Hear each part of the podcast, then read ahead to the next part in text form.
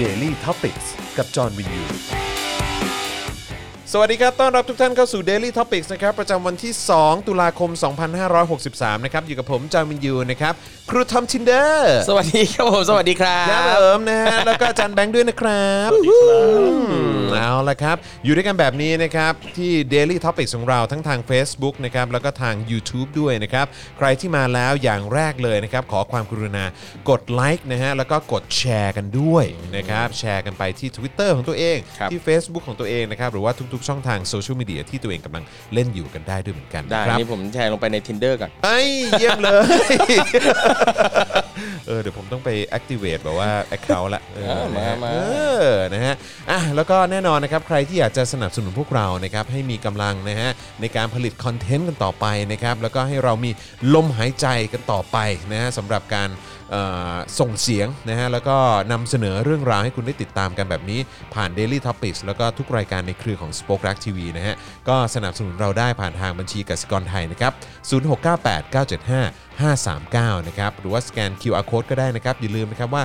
ทุกๆ บาททุกๆ สตางค์นะครับ ก็จะเป็นการต่อลมหายใจให้กับเราอย่างแท้จริงนะครับ แล้วก็นอกจากนี้เนี่ยยังสามารถสนับสนุนเราแบบรายเดือนได้ด้วยนะครับ ทั้งทาง YouTube Membership นะฮะไปกดเลือกแพ็กเกจกันได้เลยนะครับ คิดว่าเหมาะสมกับแพ็กเกจไหนก็สนับสนุนกันได้แบบรายเดือนนะครับ ทาง Facebook ก็กดปุ่ม Become a supporter ได้ด้วยเหมือนกันนะครับนะฮะกดกันได้เลยนะฮะอันนี่ก็เป็นแบบรายเดือนเหมือนกันนะครับ หรือว่าจะไปช้อปปิ้งกันที่ Spoke Dark Store นะฮะตอนนี้เนี่ยเอ่อพ่อหมอของเรา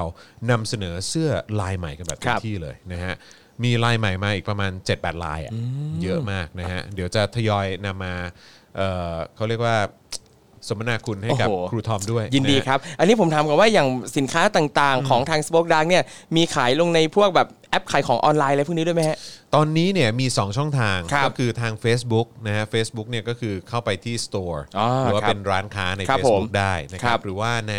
Twitter อ่านะทวิตเตอร์ก็จะมีช่องทางของครับของทางเอ่อ แบบร้านค้าของครับเราด้วยเหมือนกันผมนะอ๋ฮะอแต่ว่าเดี๋ยวต่อไปอาจจะไปเปิดแบบ Shopee Lazada อะไรอย่างโอ้เงี้ยโหเสี่ยง ผมบอกเลยเสี่ยงทำไมอะอย่างคุณเนี่ยทำไมอะอ้าวววันนี้ไงทางเอ่อคณะก้าวไกลเขาก็ทำไมฮะมีร้านเขาขายของพวกของที่ระลึกของใช้ต่างๆนั่นฮะนี่นู่นอะไรเงี้ยแล้วก็แล้วเป็นไงขายใน Shopee ปรากฏว่าวันนี้มีประกาศว่าโดน Shopee แบนร้านนี้ไม่ให้ขายอ้าวด้วยเหตุผลว่าสินค้าเนี่ยเกี่ยวข้องกับการเมือง มีงี้ด้วย เออ นั่นแหละ คือแล้วก็เห็นทางทางพรรคเนี่ยนะครับครับ ก็มาทางคณะเนี่ยนะครับ ก็บอกว่าอะก่อนหน้านี้นะครับ ก็ปรับแล้ว คือเปลี่ยนจากคือตอนแรกเนี่ยในร้านเนี่ยก็จะมีภาพนักการเมืองเป็นพรีเซนเตอร์อะไรเงี้ยโอเคได้งั้นเอาออกอ่าจะได้ไม่การเมืองเกินไปนะครับ แล้วก็ยังมีอีกอีกระลอกหนึ่งว่าอุ้ยขายของเนี่ยมันดูเกี่ยวข้องกับการเมืองนั่นนี่นู่น ก็พยายามปรับแคปชั่นอะไรต่างๆ ปรากฏว่าวันนี้ร้านโดนแบนออกจาก Shopee แล้วเรียบร้อยเลยเป็นประเด็นดราม่าเกี่ยวกับ Shopee ด้วยในทวิตเตอร์นั่นแหละครับขอบคุณมากอ่าครับดังนั้น Shopee ระวังนะ Spoke Dark นะ แต่ว่าก็ได้ข่าวว่าครับ Shopee นี่เขาก็มาจากจีนป่ะ อ่าใช่ครับเออใช่นะครับ ผมก็เป็นเขาอาจจะนั่นแหละไม่อยากจะเสี่ยงกับอะไรที่เกี่ยวกับการเมืองอะเนาะครับ ตามสไตล์ ครับผม นะเพราะว่าคือในจีนเนี่ยก็ครับอะไรที่ไปแตะการเมืองหรือว่าแตะกับพรรคคอมมิวนิสต์เนี่ยครับก็เสี่ยงเหลือเกินก็เสี่ยงนะก็ฮะเสี่ยงเพราะฉะนั้นก็มาเจอเผด็จการในในเมืองไทย ก็ครับผมรู้สึกว่าเจอ boss ตัวน้อยอ่านะฮะก็ก็คงมีความเกรงกลัวครับ เป็นธรรมดาครับผม นะครับแต่ว่าไม่โอเคนะ Tinder เออ Tinder ไม่โอเคนะคุฮะ Shopee หยุดจาบจ้วง Tinder ไม่พอดีผมหันไป ผมหันไปคุณอัครเดชพูดว่าพระครูทอม Tinder ผมก็เลยแบบอ้าว Tinder ติดปากกูเลยเออนะครับคุณอย่ามาจาบจ้วง Tinder ผมนะครับผม คุณแมลงร็อกบอกว่าแบน Shopee แม่งเลยเออครับผมนะฮะเออก็นั่นแหละฮะเอิ่มเราคงจะต้องแบบประมือกับครับ แบบว่า เนี่ยแหละโลกของทุนทุนนิยมและใช่ โลกในทุนอะไรต่าครังบๆ ที่อยู่ภายใต้การปกครองของแนวเผด็จการแบบนี้กันต่อไปถูกต้องอีกสักพักใหญ่เหมือนกันถูกต้อง นะครับผมนะฮะก็ต้องรอดูกันต่อไป เพราะว่าวันนี้เนี่ยนอกนอกนอกจากจะคุยกันในสถานะของการมีอิทธิพลเกี่ยวกับเรื่องของในทุนอะไรต่างครับ ๆ ของเผด็จการไทยแล้วเนี่ยเมื่อเช้านี้เราก็เอ่อมีการไลฟ์กันไปกับวาสนาละวาด ครับ แล้วก็พูดถึงบทบาท หรือว่าอิทธิพลของจีนนะที่เอ่อเริ่มจะดูเหมือนว่าอ่อนแรงลงครับนะฮะในสังคมโลกแล้วก็ครับการเมืองโลกด้วยเหมือนกันนะฮะเพราะว่าโควิด -19 ก็มีอ่าส่วนครับนะครับแล้วก็เรื่องของความความเขาเรียกว่าอะไรเหมือนแบบความเข้มงวดเหรอหรือว่าความแบบบีบรัดเหรอหรือว่าอะไรในอะในการในการคุมอำนาจของครับเขาอะเออของของพรรคคอมมิวนิสต์จีนครับเนี่ย ก็อ่อนแรงลงไปอืมเยอะพอสมควร คือถ้าครับเทียบกับแบบอย่างเมื่อตอนปีที่แล้วเนี่ยเอ่อที่เรามีโอกาสได้เอ่อเห็นแสนยานุภาพ หรือว่าความยิ่งใหญ่ของการครบรอบวันชาติของจีนเนี่ยครับเออนะฮะคือเมื่อตอนปีที่แล้วเนี่ยเอ่อในวันเดียวกันเนี่ยนะฮะคือจริง ๆ แล้วเนี่ยในเมืองไทยของเราเนี่ยด้วยความที่ตอนนั้นก็เปิดรับนักท่องเที่ยวจีน ถึงขั้นว่ามีการถ่ายทอดสด หรือว่ามีพวกคลิปวิดีโอครับวันชาติจีน บน BTS บนสื่อไทยครับนะเพื่อให้คนจีนเนี่ยที่มาท่องเที่ยวในเมืองไทยเนี่ยได้เห็นครับเออเพื่อเพื่อเป็นการแบบแสดงความแบบอื้อหืออนักท่องเที่ยวจีนนี่แบบเออแบบอารมณ์ใช่เพชรทูนนักท่องเที่ยวอะเนอะเออแบบว่าเนี่ยแบบแบบวันชาติของคุณมันยิ่งใหญ่เหลือเกินประเทศที่สุดเรานี่แบบโอ้โหเห็นถึงความยิ่งใหญ่ของคุณที่อะสุไรดแล้วต่างๆเขาเป็นหล่มังกรไงใช่ยิ่งใหญ่มาก ใช่อะไรแบบเนี้ยแต่ว่า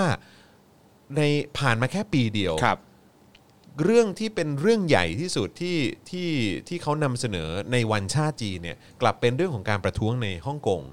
การเอ่อเรื่องของทัศนคติหรือว่ามุมมองความเป็นชาติของไต้หวันครับอะไรอย่างเงี้ยที่เขาไม่ได้มองว่าเขาเป็นเป็นเป็นจีนเดียว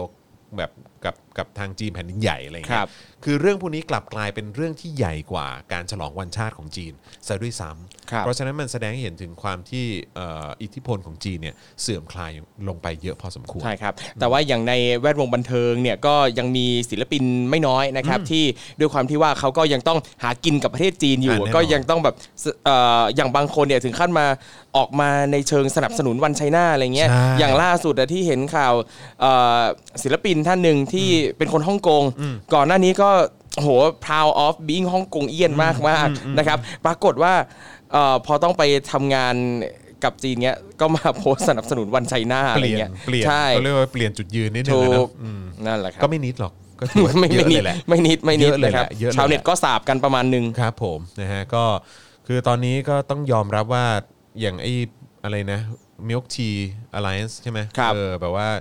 แบบ พันธมิตรชานมใช่ไหมใช่ เออก็ก็ก็ยังรุนแรงอยู่นะ ครับ ก็ยังรุนแรงอยู่นะ ก็ยังถือว่ามามาค่อนข้างแรงพอสมควรนะครับผมนะก็ก็ต้องติดตามกันต่อไปนะครับว่า ความเป็นเผด็จการนะครัฮะบในการที่คุณจะแบบบีบหรือว่าแบบรัดกุมเรื่องของอำนาจของคุณไว้เอ่อ ยังยังคงอำนาจของคุณไว้ครัให้บให้มันเหมือนเดิมได้ตลอดเวลาเนี่ยมันจะทำได้ขนาดไหน เออ มารอดูกัน มันมันซึ่งซึ่งเราดูในสเกลใหญ่อย่างครับของจีนก็ได้ หรือว่าเราดูในสเกลเล็กๆนะฮะแบบประเทศไทยก็ได้ด้วยเหมืคอรับนกัน ซึ่งมันมันก็เห็นชัดมากว่าอะไรแบบเนี้ยเดี๋ยวสักวันเนี่ยมันจะคลายเอ่อ แบบเสื่อมความนิยมลงแล้วก็หลายอย่างที่มันทำอะมันจะทำให้มันแพ้ภัยตัวเอง ใช่ใช่ใช่ใช่ซึ่งอันนี้ก็มันมันมีเหตุการณ์ให้เห็นเยอะครับเนาะเออนะฮะเพราะฉะนั้นก็ใครที่ที่เอ่อกำลังสังเกตอยู่ว่าครัมับนเป็นอย่างไรเนี่ยใช่ก็ก็ลองลองติดตามกันต่อไปใช่แล้วผมว่ามันน่าตื่นเต้นนะใช่ว่าดูดูว่าแน่ๆ แบบมันมันจะเป็นยังไงวะครับ เออ คือดูเลยอีพวกนี้เนี่ยคือ ทำตัวเองนะนะ ไม่ใช่แค่พวกนั้นที่ทำตัวเองนะ แฟนคลับด้วยนะ เออใช่แฟนคลับใช่นี่แหละพวกตัวไอ้พวดีกสนับสนุนด้วยนะเออนั่นแหละใช่ใช่ใช่อื้อหือก็ต้องดูกันต่อไปว่าจะจเป็รินงยังไงนะฮะบอกเลยมีมานักต่อนักแล้วเออที่แบบเมนพังเพราะแฟนคลับอะใช่เออแล้วก็มันก็น่าสนใจนะว่าครับสิ่งเหล่านี้มันอาจจะเกิดขึ้นเกิดการเปลี่ยนแปลงอะไรต่างๆ ในในยุคของเราเนี่ยแหละครับ เออมันมันน่าสนุกตรงเนี้ยครับหลาย ๆ ครั้งที่เราอาจจะศึกษาประวัติศาสตร์แล้วก็แบบว่าโอ้โหไอ้เหตุการณ์ใหญ่ๆอะไรต่างๆ ความเปลี่ยนแปลงที่มันเกิดขึ้น เกิดขึ้นในยุคนั้นยุคนี้อะไรเงี้ครัยบ แต่คราวนี้เนี่ยมันก็อาจจะมีความเปลี่ยนแปลงครั้งใหญ่ที่เกิดขึ้นในยุคของเราด้วยใช่เหมือนกันใช่นะครับผมนะฮะอะมีคนบอกว่าอะพวกเรามาช่วยกันเติมเลือดให้กับเอ่อ daily topics เอ่อให้กับ Spoke Dark TV กันหน่อยนะฮะ ครับ ก็เติมเลือดให้เราได้นะครับ ผ่านทางบัญชีกสิกรไทยนี่0698975539 หรือสแกน QR Code ก็ได้นะครับ ครับ ต้อนรับ member ของเราคนใหม่นะครับคุณ CM l a v e n t a นะครับต้อนรับด้วยนะครับแหมใช้รูปโปรไฟล์ซะน่ารักเชียวนะครับผมคุณช็อกโกแลตบอกว่าไมค์ครูทอมโทนมันแตกๆหรือเปล่าครับ เหรอครับ เป็นเป็นเพราะไม่หรือเป็นเพราะเสียงผมฮะ เออวันนี้เสียงคุณแหบๆปะเหรอครับนิดนึง อ่างั้นผมขออนุญาตดื่มน้ำหน่อย ตั้งแต่ตอนที่คุณเข้ามาแล้เอาเหรอวครับ ตอนที่คุณแบบทักทายผมอะเสียงคุณก็แบบแปลกๆ แล้วเออผมก็แบบเอ๊ะคุณป่วยหรือเปล่าเนี่ยหรือว่าเป็นอะไร เฮ้ยไม่มีครับ ผมเป็นหวัดยังเป็นอะไรหรือไม่เปล่า ยังไม่ได้ติดอะไรทั้งนั้นนะครับไหนไหนไหนไหนๆเนอะ ไม่มีครับไหนไหนๆก็พูดถึงเรื่องของอาการป่วยละครับเออแล้วก็วันก่อนก็เพิ่งพูดถึงโควิด -19 ไปนะครับงั้นวันนี้เรามาพูดถึงสถานการณ์โควิดกับ คนดังในสังคมกันหน่อยไหมครับผมเออบนได้เวครับทีโลกนะครับ เออนะฮะก็เออเอาคนใกล้ตัวกันแล้วกัน นะฮะเพราะว่าอยู่อยู่ดูไบก็ถือว่าใกล้กว่าครับ นะฮะก็คือทักษิณใช่ไหมฮะ ใช่แล้วคทักรับ ษิณชินวัตรนะฮะแล้วก็เออแล้วก็รู้สึกว่าจะเป็นเป็นเป็นใครอีกคนหนึ่งอ่าเอ่อก็จะมีนี่เจ๊แดงเยาวภานะครับเดี๋ยวผมก็เปิดข่าวนี่นะครับเยอ่าในข่าวนี่นะครับบอกว่าเมื่อวันที่ 2 ตุลาคมนะครับ ก็คือวันนี้เนี่ยแหละนะครับ ผู้สื่อข่าวรายงานว่านายทักษิณชินวัตรนะครับอดีตนายกรัฐมนตรีเนี่ยนะครับเป็นผู้นำอีกคนที่ติดเชื้อโควิด -19 เฮ้ยอย่าโดยเรีมียกผู้นอ่าโอเค ไม่เรียกก็ได้ครับ ไม่เรียกก็ได้ำต้องนะครับเดี๋ยวเดี๋ยวเดี๋ยวคนเขาจะไม่พอใจต้องเรียกนอชออ่าโอเคได้ครับ โดยที่เขาบอกว่ามีอาการก่อนหน้านี้ระหว่างพำนักที่ดูไบนะครับอ่าได้รักษาตัวโดยใช้แพทย์จากหลายโรงพยาบาล มีการย้ายสถานที่รักษามาแล้ว 5 โรงพยาบาลด้วยกันอ๋อเหรอทั้งนี้ครับมีการดูแลด้วยมาตรการเข้มงวดนะครับ จนหายจากอาการป่วย แปลว่าหายแล้วนะครับ หายแล้วใช่ไหม แต่คือที่เราเห็นแชร์กันเยอะมากเลยพาดหัวกันอะคือพาดหัวเนี่ยบอกว่าด่วนแมวเจ๊แดงติดโควิดที่โดไบที่ดูไบรักษาวุ่น ดึงหมอมือดีรักษาส่วนปูรอด อ่าคือพาดหัวเนี่ยคือความหมายทำให้เราเข้าใจว่าตอนเนี้ยเป็นอยู่ ใช่จะทำประหนึ่งว่าแบบเพิ่งติดอะอ๋อ เออให้คนได้ตื่นเต้นกันที่ไหนได้พอเข้าไปอ่านเนื้อข่าวอ๋อหายแล้วนะครับ อ๋อโอเค แต่ว่าคือคือจริง ๆ แล้วย้ำอีกครั้งนะครับ ก็ครับ คือรักษาจนหายแล้ว ใช่ครับ นะครับแล้วก็ผู้สื่อข่าวเนี่ยยังบอกอีกว่าผู้ที่ติดเชื้อโควิด -19 ในเวลาใกล้เคียงกันเนี่ยนะครับ ก็มีเจ๊แดงเยาวภาวงศ์สวัสด์นะครับ แล้วก็ยังมีผู้ที่พักอาศัยอยู่ด้วยกันนะครับ ก็คือเลขาคนขับรถ ติดเหมือนกันนะครับครับผมแต่ว่าก็เข้ารับการรักษาจนหายหมดแล้วครับ คนเดียวที่ไม่ติดเนี่ยก็คือเจ๊ปูนั่นแหละครับทำไมแข็งแกร่งเนี่ยเออแข็งแกร่งทำไมนางแข็งแกร่งแข็งวันเนี้ยใช่เออนะครับผมนะฮะก็อันนี้ก็คือคนใกล้ตัวของเราครับใกล้ตัวเพราะอยู่ดูไบอ่านะฮะก็ทักษิณแล้วก็ครับ เอ่อคุณเยาวภาครัใช่บไหมฮะก็เอ่อแล้วก็คนใกล้ตัวของเขาครับนะฮะผมก็ติดโควิด -19 จนหายแล้วนะครับใช่หายแล้วนะฮะหายแล้ว แล้วก็หนึ่งคนที่ไม่ได้เป็นนะฮะก็คือยิ่งลักษณ์ชินวัตรไม่ได้เป็นออนะครับ ยิดีด้วยครับ แต่ว่าอีก 2 คนครับนะฮะที่ถือว่าเป็น คนใหญ่คนโตในวงการเวทีการเมืองโลกนะคฮะรับโดนัลด์ทรัมป์อุ้ยนะครับแล้วก็ภรรยาหรือว่าสุภาพสตรีหมายเลขหนึ่งนะฮะครับ เมลานีทรัมป์นะฮะทั้งคู่นะครับเอ่อก็ยืนยันว่าผลการตรวจหาเชื้อไวรัสโควิด -19 เนี่ยนะฮะก็เป็นบวกนะฮะก็ตอนนี้เข้าสู่กระบวนการกักตัว แล้วก็รักษาตัว ในทันทีแล้วนะครับแล้วก็เขาก็มีการทวีตออกมาว่าเราเนี่ยจะผ่านพ้นเรื่องนี้ไปด้วยกันนะฮะซึ่งผมก็ไม่แน่ใจว่าไอ้คำที่บอกว่า we will get through this together เนี่ยคือหมายถึงว่า หมายถึงทรัมป์กับเมลานีครับหรือว่าหมายถึงแบบอเมริกา เราจะผ่านเรื่องนี้ไปด้วยกันนะ โอ้โห แต่ผมว่าถ้ารวมคนไทยด้วยก็จะ we will pass away together โอ้โหโอ้หนักเราจะเลยผ่านเรื่องนี้ไปด้วยกัน we ครับ will ผม pass away together ใช่ แล้วก็คือก็พอทรัมป์เนี่ยเขาบอกว่า we will get through this together เนี่ยผครัมบก็เลยแบบไม่แน่ใจว่าได้ได้ปรึกษาเมลานีหรือยัง เพราะว่าหลาย ๆ ครั้งเธอก็มีท่าทีที่จะไม่ค่อยเห็นด้วยกับ คุณโดนัลด์ทรัมป์เท่าไหร่ครันะบเวลาจะพาไปนู่นพาไปนี่นะฮะ จะจงไม้จูงมือจับไม้จับมือนี่ก็แบบอื้อหือครัดูบเออเขาเรียกว่าอะไรเคอะเคอะเขินเขินๆดูเกรงเกรงๆกันเหลือเกิน มีความกระดากอยู่ประมาณนึง นะฮะอะแต่ว่าก็ขอให้หายไวๆแล้วกันนะคครัรับบ แล้วก็นอกจากจะเป็นทางทรัมป์แล้วก็เมลานีแล้วเนี่ยนะครับเอ่อที่ติดโควิด -19 เนี่ยก็เท่าที่ทราบก็เหมือนว่าคนคนใกล้ชิดนะครับอย่างโฮปฮิกส์นะฮะที่เป็นที่ปรึกษาเอ่อของทรัมป์เนี่ยครับก็ติดด้วยเหมือนกันครับนะครับผมนะฮะก็ต้องมาดูนะครับว่าสำหรับคนที่เพราะเหมือนเขาบอกว่าเขาตรวจเขาตรวจแล้วก็เหมือนแบบหลังจากที่ลงมาจาก Air Force One นะอืมครับนะฮะก็เลยไม่รู้ว่าบนเครื่องเนี่ยนะฮะจะมีคนอื่นที่ติดอีกหรือเปล่าใช่นะครับ ก็ต้องคอยติดตามอะไรอะไรไม่เอาไม่ไม่ออกอากาศไหนอ้าวอีกแหละวายไม่ใช่ เออ นะฮะโอ้ยคุณโต๊ะ เออคนอื่นคนอื่นเขาติดโรคใช่ไหมครับเออครับผมแต่บางคนที่ติดอย่างอื่นอ๋อครับ ผมโอเคครับผมนะฮะคุณมิ้นบอกว่าบิดาแห่งการไม่สวมหน้ากากโดนจนได้สินะนี่ เออใช่เพราะว่าเห็นช่วงที่ผ่านมาก็ ก็มีข่าวหลายครั้งครับโดนวิพากษ์วิจารณ์จากสื่อเยอะว่าทำไมไม่ใส่หน้ากากใช่ เออนะครับ วันนี้ก็เห็นเป็นกระแสเยอะมากเลยทำไมครับไม่ใส่หน้ากาก ทำไมไม่ใส่หน้ากากใช่ไหม ใช่ ครับผม เออคนอื่นเขาใส่กันทั้งหอเออ นั่นน่ะดิเออ นะฮะ ไม่ได้ดูไม่ดีครับครับผม นะฮะ ก็ทรัมป์อะ ไม่ได้ดิเดี๋ยวไม่ใช่เห็นไม่เห็นความผิวแทนของเขาถูกเออ ครับผม นะฮะ พูดถึงทรัมป์นะฮะใช่ครับทรัมพูดป์ถึงทรัมป์นะฮะ เออ ครับผม ตู่ก็ติดติดเก้าอี้นะอ๋อสลัดไม่ไม่ยอมหยุดเลยลุกไม่ใช่ ไม่ยอมลุกไปไหนนี่เองครับ อ๋อครับผมนะฮะอ่าโอเค แล้วก็ถ้าพูดถึงตัวโควิด -19 เนี่ยนะครับที่เอ่อทรัมป์ก็ติด เมลาเนียก็ติด ทักษิณก็ติด ครับณเยาวภาก็ติดนะครัฮะบเอ่อล่าสุดเนี่ยตอนนี้เนี่ยผลกระทบที่หนักหน่วงเลยนะฮะโดยเฉพาะในสหรัฐอเมริกาก็คืออย่างอเมซอนครับ ครับ อเมซอนเนี่ยก็คือพนักงานเนี่ยติดโควิดเกือบ 20,000 รายเลยนะฮะ โอ้โห ร้านกาแฟที่มีอยู่มากมายหลายสาขา ไม่ใช่ เอ้าในอเมริกาอ๋ออเมริกาอเมริกา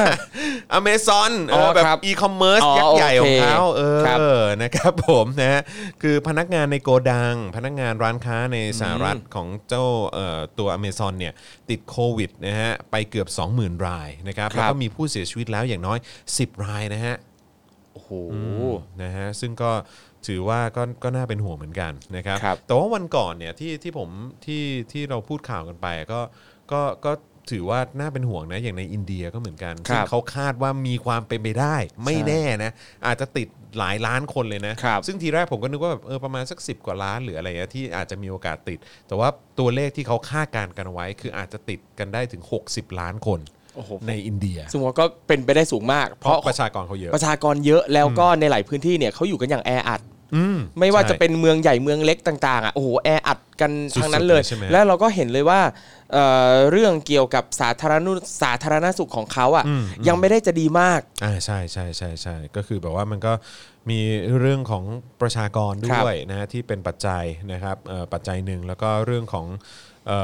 ระบบสาธารณสุขของเขาครับนะฮะก็ก็ส่งผลด้วยเหมือนกันครับนะครับผมนะฮะแต่ว่าอีกหนึ่งอันที่ผมก็แอบตกใจเหมือนกันนะคือคือวันนี้ผมก็ไปเห็นข่าว เหมือนว่าทางด้านเอ่อสบคอะครับก็บอกว่าเฮ้ยมันมีความเป็นไปได้นะ ว่าอาจจะมีคนไทยที่ติดโควิด -19 เนี่ย แบบเยอะอืมเป็นหลายพันคนน่ะ หลายพันเลยครับ ใช่ คือเนี่ยเขาบอกสาธารณสุขคาดคนไทย อาจติดโควิด -19 แล้วกว่า 6,000 รายอืมนะฮะโอ้โห เอาจริงซึ่งผมว่าตอนนี้เนี่ย ใครตุนอะไรได้ก็ตุนไว้ก่อนอีกรอบเถอะ พวกหน้ากงหน้ากากอะปลอดภัยไว้ก่กำอลันงเสียวเหมือนกันนะว่าเอ๊ะครับระลอก 2 จะมาเนี่ยครับเออนะฮะเอ่อที่กระทรวงสาธารณสุขนะฮะในแพทย์ธนรักษ์ผลิพัฒน์นะฮะ รองอธิบดีกรมควบคุมโรคนะครับก็รายงานสถานการณ์เกี่ยวเรื่องของโควิด -19 ทั้งในประเทศแล้วก็ต่างประเทศ บอกว่าสถานการณ์ทั่วโลกเนี่ยพบว่ามีการระบาดนะฮะที่มันแนวโน้มเนี่ยมันยังไม่ลดลงนะเอครับอนะดูท่าทางแล้วมันก็จะมีแต่เพิ่มขึ้นเรื่อยๆ นักวิชาการหลายฝ่ายคาดว่าจะมีผู้ป่วยจริงมากกว่า 100 ล้านราย ซึ่งประเทศไทยเนี่ยนะฮะพบผู้ป่วยในระบบกว่า 3,000 รายครับ ก็คาดว่าจะมีผู้ป่วยมากกว่าการรายงานเล็กน้อย ประมาณ 6,000รายเล็กน้อย เล็กน้อยนะอืมเล็กน้อยครับเล็กน้อยนะซึ่งซึ่งอันนี้ก็ถือว่าเป็นเรื่องเรื่องที่น่ากังวลเหมือนกันนะ เพราะว่าคือเรามีภาพลักษณ์หรือว่าเราพยายามจะนำเสนอความว่าเอ้ยความว่าแบบประเทศไทยเนี่ยแบบว่าประสบความสำเร็จในการครับควบคุมการแพร่ระบาดของโควิด -19 มาก ๆ เลยครับแต่ในขณะเดียวกันไอ้สิ่งที่มันที่มันย้อนแย้งก็คือนัก เอ่อเขาเรียกว่าอะไรนักท่องเที่ยวไหมเออหรือว่าชาวต่างชาติที่เดินทางกลับประเทศจากไทยเนี่ยครับก็คือมีกลับไปญี่ปุ่น กลับไปเกาหลี ครับหรือว่ากลับไปพม่าเมียนมาใช่ไหมฮะก็ถูกตรวจแล้วก็พบว่าเป็นโควิด ใช่ -19 ด้วยเหมือนกัน เพราะฉะนั้นคือเฮ้ยอันนี้เราตั้งคำถามเลยเนี่ยว่าว่าตัวเลขของทางภาครัฐ หรือว่ากระทรวงสาธารณสุขเนี่ยมันน่าเชื่อได้ขนาดไหนวะ ครับ แล้วก็อีกอย่างหนึ่งที่ไม่รู้ว่ามันเป็นไปได้ไหมว่า เป็นไปได้ไหมว่าเอ่อระด้วยความที่โควิดมันก็อยู่มานานแล้ว ร่างกายเราสร้างภูมิคุ้มกันไปแล้วใดเปล่าวะๆหรือเปล่าแบบเราเราที่นั่งคุยอยู่เนี่ยอาจจะมีช่วงหนึ่งที่เราติดไปแล้ว แล้วก็หายแล้วเอเรางไม่แล้วรู้หรือเปล่าเออใช่อันนี้ก็ไม่รู้ คือไอ้ไอ้ภาพที่คนใช้เป็นโปรไฟล์ Facebook หรือว่าโซเชียลมีเดียครับที่แบบกูติดยังวะอะไรเนี่ยผมว่าแม่งคือแม่งตรงมากเลยนะเว้ยใช่คือแบบไม่แน่เราอาจจะติดกันแล้วนะเว้ย โดยครับที่เราแบบไม่รู้ตัวแล้วเราอาจจะหายกันแล้วก็ได้ ครับทำเป็นเล่นไป เพราะฉะนั้นคือ ผมก็ไม่รู้เหมือนกันว่าตัวเลขของรัฐมันจะน่าเชื่อขนาดไหนไงครับ มันเหมือนแบบที่เราคุยกันว่าแบบจีนที่แบบว่าตัวเลขที่เขาบอกว่าไม่มีคนติดเพิ่มแล้วนะ หรือว่าเออแบบจีนเนี่ยตอนนี้แบบแบบตอนนี้ปลอดภัยมากอะไรอย่างเงี้ยคือแบบกูจะเชื่อได้ขนาดไหนวะใช่ แล้วคือข้อมูลที่ออกมาจากหน่วยงานของรัฐเองอะเราก็เห็นอยู่ว่าหลาย ๆ ครั้งอะสิ่งที่เขาออกมาบอกเราอะมันก็ไม่ได้เป็นความจริงไปซะทั้งหมด อืมอืมครับผมนั่นแหละครับฮะโดยสถิติที่ผ่านมาครับนะครับนะฮะสิ่งที่ รัฐไทยหลังการรัฐประหารพูดมาเนี่ยมันก็มันทำให้ประชาชนต้องฟังหูไว้หูฮะครับครับผมนะฮะก็ไม่กล้าฟันธงว่าแบบมันจะเชื่อได้นะฮะใช่ เนี่ยประชาชนก็ต้องฟังหูไว้หูนะครับ ในขณะที่ระดับผู้นำเนี่ยเข้าหูซ้ายทะลุหูขวานะครับ พูดอะไรไปเนี่ยโอ้ยฟังไหมอืมฟังไหม คือฟังปั๊บผ่านเลยอะครับไม่ได้แบผบม อะไรเลยอะคือแบบไม่เห็นจะแคร์อะไรสิ่งที่เราพูดกันเลย ใช่เห็นหัวประชาชนบ้างนะครับ ใช่ครับผมนะฮะอะโอเคนะครับก็ไหนขอดูคอมเมนต์หน่อยสิติดแต่ไปแสดงแต่ไปแสดงอาการประมาณนั้นเหรอ ติดแต่ไม่แสดงแต่ไม่อาการแสดงนะสงสัยเขาหมายความอย่างนั้นนะครับผมนะฮะเออมันไม่น่ากลัวแล้วประมาณไข้หวัดอ๋อคือกำลังคิดว่า คือตอนนี้มันน่าจะเป็นเรื่องปกติไปแล้วใช่ไหมฮะครับกัเจ้าตัวโควิด -19 นะครับก็ไม่รู้เหมือนกันนะพูดยากจริงๆ เพราะว่าถ้าระลอก 2 มาเนี่ยเศรษฐกิจไทยนี่อื้อหือมึงเอ้ยอืมหนักหน่วงแน่นอน ตอนนี้ครัคือบนึกภาพไม่ออกเลยว่า คือการท่องเที่ยวเราจะกลับมาได้อย่างไรอะครับ นะฮะเพราะว่าวันก่อนที่รายงานข่าวไปก็คือที่บอกว่าจะมีนักท่องเที่ยวจีนมา 150 กว่าคนครับนะมาจากสแกนกับยุโรปอีก 150 กว่าคน มันก็คงจะสร้างความเปลี่ยนแปลงหรือว่าสร้างผลกระทบให้กับการท่องเที่ยวของเราได้มากเลยเนอะครับก็เป็นกระจายให้นะครัคืบอกูนึกไม่ออกเลยว่ามันจะแบบมันจะช่วยยังไงครับเออนะฮะอะโอเคนะครับ คราวนี้มาที่ เรื่องราวข่าวการเมืองกันมากดีกว่าเนอะอุ้ยขอนิดนึงก่อนได้ไหมฮะขอได้สิฮะขอขั้นก่อนนิดนึง ได้ครับลล่าสุดสดสดร้อนร้อนๆครับ อะไรฮะ คือกลุ่มนักเรียนเลวที่ไปกระทรวงศึกษาธิการนะครับ นี่อ่านให้ดูอ่านให้ฟังกันแบบ real-time นะครับ คืออีกอย่างหนึ่งที่น้องทำคือถ้าเอ่อนัทพลไม่ลาออกเนี่ยเด็กบอกไม่เป็นไร เขียนใบลาออกมาให้แล้วเซ็นอย่างเดียวก็พอ อ่าแล้วคือไม่ได้มาใบเดียวนะปริ้นและเอกสารมาเป็นหมื่นแผ่นเอาไปมึงต้องหยิบสักใบหนึ่งอะ แบบนี้แล้วคือในเอกสารขอใบละ ขอลาออกเนี่ยนะครับที่เด็กเขียนมาเนี่ยนะครับบอกเรื่องขอลาออกจากตำแหน่งรัฐมนตรีว่าการกระทรวงศึกษาธิการ เรียนนายกพลเอกประยุทธ์จันทร์โอชาเลยนะครับแล้วก็เขียนว่าเนื่องด้วยตลอดระยะเวลาการดำรงตำแหน่งรัฐมนตรีว่าการกระทรวงศึกษาธิการที่ผ่านมา ข้าพเจ้าไม่สามารถคุ้มครองและปกป้องนักเรียน ในฐานะผู้บริหารระบบการศึกษาไทยได้อย่างมีประสิทธิภาพ ยังปล่อยปละละเลยให้ครูทำร้ายร่างกายนักเรียน ตบตีนักเรียน และละเมิดสิทธิเสรีภาพของนักเรียนมาอย่างต่อเนื่อง โดยไม่ได้มีความตั้งใจที่จะระงับยับยั้งเหตุเหล่านั้นหรือดำเนินการใดๆเพื่อคุ้มครองนักเรียนเลยแม้แต่น้อย ซ้ำยังดูถูกดูแคลนนักเรียนที่ออกมาเรียกร้องและปกป้องสิทธิเสรีภาพของตนเอง ว่ามีคนอยู่เบื้องหลัง นักเรียนคงไม่มีความสามารถในการจัดชุมนุมให้ยิ่งใหญ่ดังที่ปรากฏได้ อีกทั้งที่มาของข้าพเจ้า มีความเกี่ยวโยงกับคณะรัฐประหาร โดยที่ข้าพเจ้าได้ชุมนุมเรียกร้องให้ปฏิรูปประเทศก่อนการเลือกตั้ง ในปีพศ 2557 ร่วมกับกลุ่มกปปส ส่งผลให้คณะรัฐประหารที่นำโดยพลเอกประยุทธ์จันทร์โอชา ได้ใช้อำนาจเผด็จการยึดครองประเทศ ซึ่งข้าพเจ้ายังเห็นดีเห็นงามกับการกระทำดังกล่าว โดยไม่ได้โต้แย้งใด ๆ จนได้รับความไว้วางใจจากพลเอกประยุทธ์ให้ดำรงตำแหน่งรัฐมนตรีว่าการกระทรวงศึกษาธิการ เพียงเพราะข้าพเจ้ามีประสบการณ์จากการทำธุรกิจโรงเรียนเอกชน และโรงเรียนนานาชาติเพียงเท่านั้น รายละเอียดที่ได้กล่าวมา เป็นเพียงส่วนหนึ่งของความผิดบาปทั้งหมดที่ข้าพเจ้าได้ก่อไว้ต่อประเทศ ข้าพเจ้ารู้สึกละละละอายใจอย่างมากที่จะดำรงตำแหน่งรัฐมนตรีว่าการกระทรวงศึกษาธิการต่อไป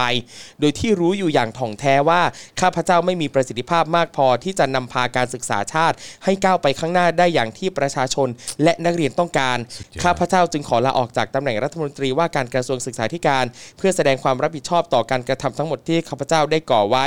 จึงเรียนมาเพื่อทราบขอความนับถือ แล้วก็มีเขียนไว้ว่านายนัทพลที่ประสุวรรณเว้นให้เซ็นชื่อเท่านั้นยูไม่ออกได้เขียนให้เลยเขียนคือทำให้ทุกอย่างทำให้ทุกอย่างครับผมอ่าไม่ต้องกลัวหายมีให้หมื่นชุดอืมโคตรนั่เด็นดแหละอะโคตรเด็ดอะก็ชื่นชมน้องคนลุกเลยว่ะจริงเออแบบดูดิคนลุกแบบเลยเฮียๆคนลุกแบบคือเรายังคิดไม่ได้ว่าเราจะทำแบบเนี้ยผมไม่ได้คนลุกมานานแล้วเนี่ยครับโอ้โหแบบ ว้าวมากอะคือมันมันเกินความคาดหมายไปมาก เราไม่คิดว่าเด็กจะทำแบบนี้อะอย่างที่บอกว่าเราคิดไม่ได้ไม่ว่าแปลว่าคนอื่นคิดไม่ได้ ไม่ว่าแปลว่าเด็กจะเนอะคิดไม่ได้อะซึ่งแบบคือพอคุณเห็นอย่างนี้คุณคุณรู้สึกไงคุณรู้สึกมีความหวังไหมโอ้โหเนอะมากมากมากมากๆเนอะ ครับคนลุกถึงหลังเลยว่ะ อืมแบบจริงเฮ้ยแบบ ๆสุดยอดดี นะฮะเจ๋งมากน้องๆน้องนี่คือเด็กมัธยม ครับ นี่คือเด็กมัธยมฮะ ครับ สุดยอดโคตรโคตรโคตรอืมประทับใจเลย ใช่น้องๆ สุดยอดจริงๆใช่เจ๋งแล้วก็มานั่นแหละฝากไปถึงผู้ใหญ่อีกหลายคนที่บอกว่า ถ้าไม่มีเบื้องหลังเด็กมันคิดไม่ได้ แล้วก็จะย้ำไปที่อย่างที่เราเคยพูดไปว่า ครับ คุณไม่มีปัญญาคิดไม่ได้แปลว่าคนอื่นจะไม่มีปัญญาคิดถูกต้องครับผมนั่นแหละนะฮะคนรุ่นใหม่ครับใช่นะฮะเขาน่าจะเป็นความหวังที่แท้จริงของการเปลี่ยนแปลงของประเทศนี้แหละนะครับเพราะคงคงไม่สามารถหวังกับรุ่นพวกคุณได้แล้วอะครับนะฮะซึ่งก็สำหรับวันนี้เนี่ยใครที่เหมือนได้ได้เติมพลัง นะฮะแล้วก็ได้ได้เนี่ยสัมผัสความน่าขนลุกเนี้ยไปพร้อมๆกับเราเนี่ยนะฮะแล้วก็อยากจะอยากจะมีส่วนร่วมนะฮะในการขับไล่เอ่อคือวันนี้เนี่ยน้องๆก็ไปขับไล่ริ้วล้อเผด็จการนะครับที่ได้ดีจากการสนับสนุนเผด็จการนะครับ อย่างนัทพลเอ่อที่ปัสสุวรรณครับใช่ไหมเออนะครับนะฮะก็วันที่ 14 ตุลาครับนะครับ ก็จะมีการรวมตัวกันขับไล่ประยุทธ์ครับครับนะฮะแล้วก็พักพวก นะฮะตัวแทนของเผด็จการไทยครับนะครับวันที่ 14 ตุลาเป็นต้นไปนะฮะ 14 นาฬิกามาร่วมกันขับไล่ประยุทธ์นะฮะอันครันี้บเป็นเป็นเอ่อเป็นเหมือนคล้ายๆ เป็นโปสเตอร์คที่รับเขาบอกว่ามีการแชร์ แล้วก็มีการโปรโมทกันออกมาแล้วนะคครัรับบผมนะฮะ 14 ตุลาขอเชิญมาร่วมเป็นคณะราษฎรขับไล่รัฐบาลโจรกันครับนะครับ2โมงเป็นต้นไป Yeah นะครับที่อนุสาวรีย์ประชาธิปไตยนะครับ น่าสนใจมากนะฮะก็เอ่อเขาก็ระบุไว้แล้วนะครับว่าจะไปรวมตัวกันที่ราชดำเนินครับนะครับที่อนุสาวรีย์ประชาธิปไตยบ่าย 2 โมงเป็นต้นไปนะครับวันที่ 14 ตุลาคมเราไปไล่เผด็จการกันดีกว่านะครับนะฮะแล้วก็โอเคนอกจากจะได้ฟังนะฮะเอ่อฝั่งของน้องๆนนักเรียนเลวพูดกันแล้วเนี่ย มีของอะไรฮะเกิดเกิดอะไรขึ้นว่าอยู่อยู่ไถมาแล้วก็เจอข่าวเรื่องเรื่องเรื่องเรื่องทรัมป์ติดโควิดเนี่ยแหละเออแล้วก็เอ่อประยุทธ์มาอวยพรขอบอกว่าขอให้หายเร็ให้หายวไวๆก็เพื่อนกันไม่ว่ายังไงก็ๆเพื่เพื่ออนนกักันนเพื่อนกันโอ้ยเนี่ยมึงนี่สำคัญตัวเองผิดมึงคิดว่ามึงเป็นใคร เออ ครับผมเขาก็มองมึงเป็นแบบเศษขี้ตีนเหมือนกันแหละประยุทธ์มึงมึงไม่ได้มีค่าอะไรเลยแหม เออ คือแบบอืมไม่ว่ายังไงก็เพื่อนกันคำว่าเพื่อนก็คือเพื่อนโอ้โหคือขาดถุยฮะ คือการที่เราจะบอกว่าเราเป็นเพื่อนใครอะครับ เราอย่ามโนเอง ใช่ เราต้องถามความเห็นเขาก่อนว่าเขารับเราเป็นเพื่อนหรือเปล่า ใช่คือเรื่องของเรื่องคือใครเพื่อนมึง ใช่ คือตู่แค่ชื่อก็พอไม่ต้องพฤติกรรม ใช่ เออ โอ้โห นี่ตู่ตู่ตู่จริง ๆ นะเนี่ย เออ ตู่ตู่เออตู่ตู่เลยทีเดียว เพื่อนกัน เออ ครับผม เพื่อนกันครับเพื่อนเพื่อนเป็นเพื่อนตายไหมเอองั้นมึงติดไปด้วยไหมเออ ครับผมนะฮะอะอย่าปล่อยเพื่อนติดคนเดียวนะ ครับผมนะฮะโอ้ยแหมอะโอเค คือเมื่อกี้กำลังจะพูดถึงก็คือในเอ่อเรื่องของการชุมนุมการเคลื่อนไหวของครับนอกจากจะมีน้องน้องๆนักเรียนมัธยมแล้วเนี่ยนะครับ ครับก็แน่นอนตัวเอ่อตัวแทนของคนรุ่นใหม่เอ่อ ที่ที่มีบทบาทมากก็คือน้องๆนักศึกษาครับจากเอ่อที่ที่เราน่าจะแบบเห็นบนเวทีนะครับหรือว่าเห็นตามสื่อต่างๆ เยอะพอสมควรนะครับ ล่าสุดเนี่ยนะครับก็มีเอ่อเลขานุการประธานสภาผู้แทนราษฎร สมบูรณ์อุทัยเวียนกุลครับแถลงวันนี้นะฮะเตือนครับนะฮะเตือนแกนนำเยาวชนครับที่ออกมาชุมนุม ว่าให้งดใช้คำหยาบคายนะฮะและเชื่อว่าที่ผ่านมาเนี่ยนะฮะก็มีคนที่พูดเอ่อคำหยาบคายออกมาเนี่ยแล้วก็สังคมเนี่ยได้ลงโทษแล้วด้วยอืมนะฮะซึ่งอันนี้เนี่ยก็น่าจะแบบมุ่งตรงไปที่น้องรุ้งปนัสยาครับนะครับนะที่มีการโพสต์ถึงในชวนหลีกภัยประธานรัฐสภาอ่าที่บอกว่าถึงชวนหลีกภัยและสวทุกคนนะคะ ควยค่ะ ครับแน่นะฮะก็อันนี้เนี่ยทางเลขานุการประธานรัฐสภาเขาก็บอกว่าเนี่ยต้องบอกเลยนะว่าเยาวชนไทยทุกคนเนี่ยต้องเป็นคนดีของสังคมนะ ต้องเคารพกับผู้ใหญ่นะ ที่ทำทำคุณงามความดีให้แก่ประเทศอืมถ้อยคำที่หยาบคายเนี่ยไม่ควรหลุดออกจากปากปัญญาชนของประเทศอืมนะฮะ แล้วก็นายสมบูรณ์ก็ยังพูดต่อไปนะครับว่าที่ผ่านมาเนี่ยนายชวนไม่ได้ตอบโต้ เพราะเป็นผู้ใหญ่ของบ้านเมือง และมีเมตตาธรรมต่อทุกคน ครับต้องการสร้างการเมืองที่สุจริตต้องการสร้างการเมืองที่สุจริตอืมครับผมนะฮะเออนะฮะซึ่งก็พอหันไปปุ๊บแล้วก็แหมอาจารย์แบงก์ก็เปิดแบบเป็นภาพของ ประยุทธ์ที่แต่ละครับ คำที่ออกจากปากประยุทธ์นี่ก็ โอ้โห สุภาพสุภาพอืมครับผมนะฮะทำไมเอ่อในหัวชวนไม่ไปบอกเอ่อเอ่อพลเอกประยุทธ์ว่าให้แบบใช้คำที่สุภาพหน่อยไหมไม่หรือเขาตั้งใจแบบจะตีวัวกระทบคลาดหรือเปล่าทำเป็นบอกเด็กแต่จริงๆเนี่ยกะว่าให้ผู้ใหญ่อะได้ยินได้ฟังอ๋อด้วย จริงๆ จะแซะไปถึงประยุทธ์เหรอใช่ฮะเออโอ้โหใช่นี่แหม เออจริงๆจริงที่เรามองแง่ดีมากเลยนะเออครับผมๆเราคิดบวกไงเราเป็นคนคิดบวก เอเอออ ว่ะเออว่ะเออนะครับนะฮะแล้วก็เขาบอกว่าเนี่ยก็คือทางในชวนเนี่ยต้องการจะสร้างการเมืองที่สุจริต ครับแล้วก็ไม่ได้เกรงกลัวแบบเอ่อแกนนำพวกนั้นนะแล้วก็สังคมเนี่ยต้องการแกนนำที่สุภาพไม่หยาบคาย ครับ นะครับนอกจากนี้นะครับเขายังบอกอีกว่าในชวนไม่ได้กล่าวว่ารัฐธรรมนูญไม่กระทบต่อประชาชน ตามที่มีการโพสต์กันในออนไลน์ น่าจะเป็นการได้รับข้อมูลที่บิดเบือนนะฮะแล้วก็สงสัยว่าผู้มีเจตนาที่เอ่อผู้ที่โพสต์ไปเนี่ยมีเจตนาใดถึงโพสต์ข้อความเช่นนี้ทำร้ายในหัวชวน อืมยังสงสัยอีกเหรอ ครับผม นะฮะแต่ผมงงมากเลยนะฮะคือ สมบูรณ์อุทัยเวียนกุลเนี่ยครับซึ่งเป็นเลขานุการประธานสภาผู้แทนราษฎร เตือนเยาวชนไทยทุกคนว่าต้องเป็นคนดีของสังคม อะ คนดีของสังคมเนี่ยคือ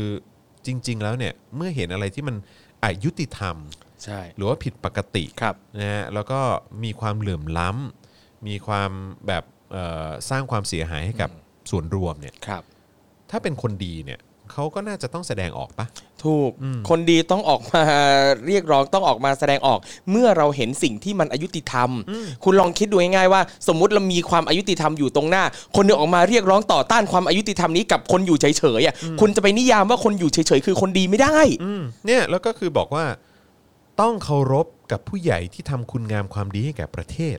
ครับอกำลังหมายถึงชวนหลีกภัยอืมที่ทำคุณงามความดีให้กับประเทศแหละอืมคือสำหรับผมเนี่ยครับเอ่อ คุณสมบูรณ์ฮะคือผมกำลังคิดอยู่ว่าคุณชวนหลีกภัยเนี่ยเอิ่มผมก็ไม่รู้ว่ามันวัดได้หรือเปล่านะฮะว่าไอ้ที่ผ่านมาตอนที่เขาเป็นนายกอะไรก็ตามเขาทำคุณงามความดีให้กับประเทศหรือเปล่า อันนี้ผมไม่ฟันธงแล้วกัน เพราะผมไม่ได้สัมผัสนะฮะแต่ว่าสิ่งที่ผมสัมผัสได้ตอนนี้เนี่ยก็คือความนิ่งเฉยหรือหรือว่าการการที่ทำตัวไม่ได้ต่อต้านเผด็จการครับต่อต้านสิ่งที่มันอยู่ตรงข้ามประชาธิปไตยครับของคุณชวนหลีกภัยเนี่ยการการที่เขา ลอยตัวอยู่แบบเนี้ยแล้วก็การทำหน้าที่อยู่ท่ามกลางแบบเนี้ยโดยที่ไม่ลุกขึ้นมาต่อต้านอะไรที่มันอยู่ตรงข้ามประชาธิปไตยอครับย่างชัดเจนเนี่ยครับผมว่ามันไม่ใช่คุณงามความดีนะฮะอะเห็นด้วยครับ ใช่ไหมฮะ อืม แล้วก็ถ้อยคำที่หยาบคายจึงไม่ควรหลุดออกจากปากปัญญาชนของประเทศ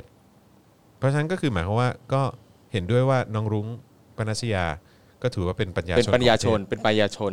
เออแต่โอเคมันก็ยังคิดว่าทำไมปัญญาชนจะพูดคำหยาบไม่ได้เหรอก็นั่นแหละดิทำไมอะมันมีปัญหาอะไรเหรออเออปัญญาชนจะพูดคำหยาบไม่ได้ใช่แหละการที่เขาพูดแบบเนี้ยแปลว่าเขาตีกรอบว่าคนที่พูดคำหยาบเนี่ยอืมพูดได้เฉพาะคนที่ไม่ใช่ปัญญาชนเท่านั้นเหรออืมตลกนะอืมตลกนะฮะครับผม เพราะว่าคือคุณสมบูรณ์คุณต้องเข้าใจนะ บางทีมันก็มีคนที่เสแสร้งว่าเป็นคนดี หรือคนที่ครับ เสแสร้งว่าตัวเองเป็นเป็นแบบคนมีอะไรนะ เมตตาธรรมหรืออะไรก็ตามแบบนี้เนี่ยนะฮะที่ครับ ไม่พูดคำหยาบคาย ครับ แต่ว่าก็ก็ไม่ได้ทำดี อืมหรือว่าทำแบบสร้างความเสียหายให้กับส่วนรวม ครับ ก็มีเยอะนะฮะมาก เยอะมากในสังคมนี้ อืมลองดูคนที่คุณเป็นเลขาก็ได้นะอืมครับผมนะครัฮะบ เอ่อคุณธนาธนาเทพบอกว่าไทยเฉยอะไรนะ ตรงนั้น นั่นนั่นแหละเออคุณธนาเทพบอกว่าไทยเฉยเป็นคนดีวัดเดอะฟักอ๋อเออครับนะฮะปัญญาชนเขาไม่สู้ไปกราบไปนะครับอืมนะฮะคุณโนก็บอกว่าคุณชวนบอกว่าผมยังไม่ได้รับรายงานครับผม ก็คือคือเป็นภาพจำอย่างหนึ่งอะเออก็คือตั้งแต่เด็กเวลาเห็นเขาเป็นนายตั้งแต่สมัยเขาเป็นนายกอะเวลามีสื่อไปสัมภาษณ์หลายๆอย่างอะเขาจะพูดประโยคนี้ตลอดเลยอืมยังไม่ได้รับรายงาน ซึ่งไม่ได้ต่างกับประวิทย์เลยนะครับ ที่บอกว่าไม่รู้อะไม่รู้ไม่รู้เออไม่รู้เลไม่ยไม่ได้ต่างกัน คือคือแบบไม่ไม่ได้รับรายงานก็ครับคือไม่ได้ต่างกับไม่รู้ของประวิทย์เนี่ยแหละฮะครับครับผมนะฮะเพราะฉะนั้นก็น่าจะคนศีลเสมอกันนะฮะอ่าโอเค คราวนี้มาที่ เรื่องของเอ่อเรื่องอะไรฮะ อัปเดตนิดนึงได้ไหมฮะอะวันนี้ครับวันผมเกิด วันนี้วันเกิดของนี่นะ สนชิบุญยรักกลินว้าวอืมครับผมนะฮะก็ เดี๋ยวกันนะ ก็แฮปปี้เบิร์ a เดย์แฮปปี้เบิร์ a เดย์ด้วยใช่นะครับครับ ผมนะฮะอันนี้เบิร์ a เดย์บิ๊กบังอีกแล้วบิ๊กบังครับ ต้องบิ๊กตลอดเลยนะเออนะฮะครบ 74 ปี ขอนิรโทษกรรมคดีการเมืองเป็นของขวัญ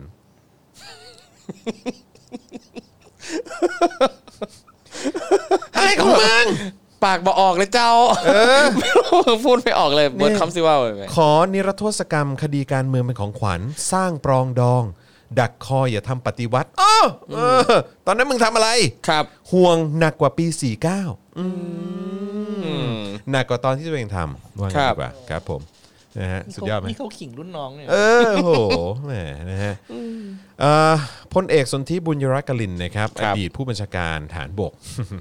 และอดีตประธานคณะมนตรีความมั่นคงแห่งชาติหรือคอมชนะครับกล่าวเปิดใจในวันครบรอบวันคล้ายวันเกิด 74 ปีของตนว่า อยากเห็นประเทศชาติมีความเรียบร้อย มีความเจริญรุ่งเรืองครับประชาชนมีความเป็นอยู่ที่ดี และปลอดภัยในชีวิตและทรัพย์สิน ครับ แต่ปัญหาที่เป็นไปไม่ได้คือเอ่อปัญหาที่เป็นไปไม่ได้อะนะฮะคือระบบการปกครองของเราที่ไม่เดินตามช่องทางที่ควรจะเป็น และสังคมไทยยังมีอะไรหลายอย่างที่เป็นเรื่องที่น่าศึกษา ครับ ดังนั้นจึงต้องจัดระเบียบสังคมให้เข้าร่องเข้ารอย จะทำให้ผู้ปกครองสามารถปกครองได้สะดวกและสบายมากขึ้น เฮ้ย อะไรของมึงเนี่ย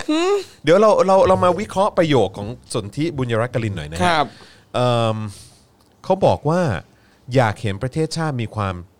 เรียบร้อยอ่ามีความเจริญรุ่งเรือง ครับ ประชาชนมีความเป็นอยู่ที่ดี อะก็ดี ปลอดภัยในชีวิตและทรัพย์สิน อืมถูกต้อง นะฮะแต่เขาบอกว่าปัญหาเนี่ยก็คือระบบการปกครองของเราเนี่ย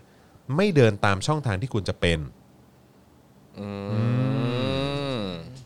อ้าวก็รู้นี่ ก็รู้นี่เออ เออ แล้วคือถ้าเกิดว่าทั้งหมดที่มึงอยากทำเนี่ย แล้วตอนนั้นมึงรัฐประหารทำไมวะ ตอนนั้นเขาอาจจะแบบไม่กำลังไม่ตั้งตั้งป้อมอยู่เลยเอ๊ะไม่จะช่วยยังไงดีไม่แบบเออตอนนั้นเขาอาจจะยังยังไม่ได้คิดไง แต่เมื่อเวลาไม่ผ่านทันไปคิคิดดคิดได้แล้ว เนี่ยอืมไม่น่าเลย มันไม่ควรจะเป็นแบบนั้นเลยเหมือนกับเออเราเราทุกคนบางทีมันก็จะมีบางช่วงที่เรามีความคิดอะไรบ้งบ้งๆบ้างเออเออ เราอาจจะเคยคิดแบบไม่สมควรผิดพลาดมาก่อน เมื่อเราได้เรียนรู้ เราก็รู้แล้วเอ้ยที่ถูกต้องที่ดีมันควรจะเป็นยังไง อันเนี้ยเขาก็คิดได้แล้วในตอนนี้ว่าเออมันควรจะเป็นแบบนี้ไงอะไรเงี้ย เพราะฉะนั้นมันตรงอย่างที่เขาบอกนะ ครับว่าอำนาจเนี่ยไม่ควรไปอยู่ในมือของคนไม่มีสมองนะอะถูกครับ ถูกใช่ครับเห็นด้วยเห็นด้วย เออซึ่งกรณีนี้โอเค ผมจะฟันธงแล้วกันว่าพลเอกสนธิเนี่ยไม่มีสมองเพราะเพราะเพราะไม่ทันคิด อ่า ตอนนั้นเไม่ทันคิด ไม่ทันคิดคิดไม่เป็นครับ นะฮะผมจะไม่บอกว่า พลเอกสนธิเนี่ยเป็นคนไม่ดีนะครับเป็นคนเฮี้ยอะไรอย่างเงี้ยผมผมจะไม่พูดอย่างนั้นได้เราไม่ได้พูดไม่ได้พูดเราไม่นะคพูรัดบอย่างนั้นนะคฮะรับเอาเป็นว่าท่านเนี่ยไม่มีหัวคิดแล้วกัน ครับ ตอนนั้นนะครับตอนนั้นตอนนั้นไม่ทันตอนคิดนั้นไม่ทันคิดนะฮะเออนะครับท่านผมก็มีพัฒนาการแล้วตอนนี้ก็มีก็ชื่นชมพัฒนาการแล้ว แม้ว่าอำนาจเนี่ยดันไปอยู่ในมือของคนไม่มีหัวคิด ก็เลยครับทำอะไรแบบนี้ออกไปอะใช่เออไม่น่าเลย ทำรัฐประหารน่ะทำลายประชาธิปไตยไป ใช่นี่เราต้องชื่นชมนะว่าเขารู้ว่าที่เขาก็เคยครับทำอะผม เป็นเรื่องของคนไม่มีหัวคิด แม้ว่ามันจะเสียหายไปเท่าไหร่นะ เกือบ เท่าไหร่ 11 ล้านล้านบาทครับเออนะฮะกับคุณ เศรษฐกิจไทย เอ่อพลเอกสนธินี่เขาเกษียณมากี่ปีแล้วฮะ โอ้ตอนนี้ 74อะครับก็ถ้าถ้าเกษียณ 60 ใช่ไหมก็ต้อง 14 ปีแล้ควรับ โอ้งั้นงั้นก็ต้องรออีก 14 ปีครับ ครับผม กว่าประยุทธ์จะมีหัวคิด โอ้โหครับผมโอ้โห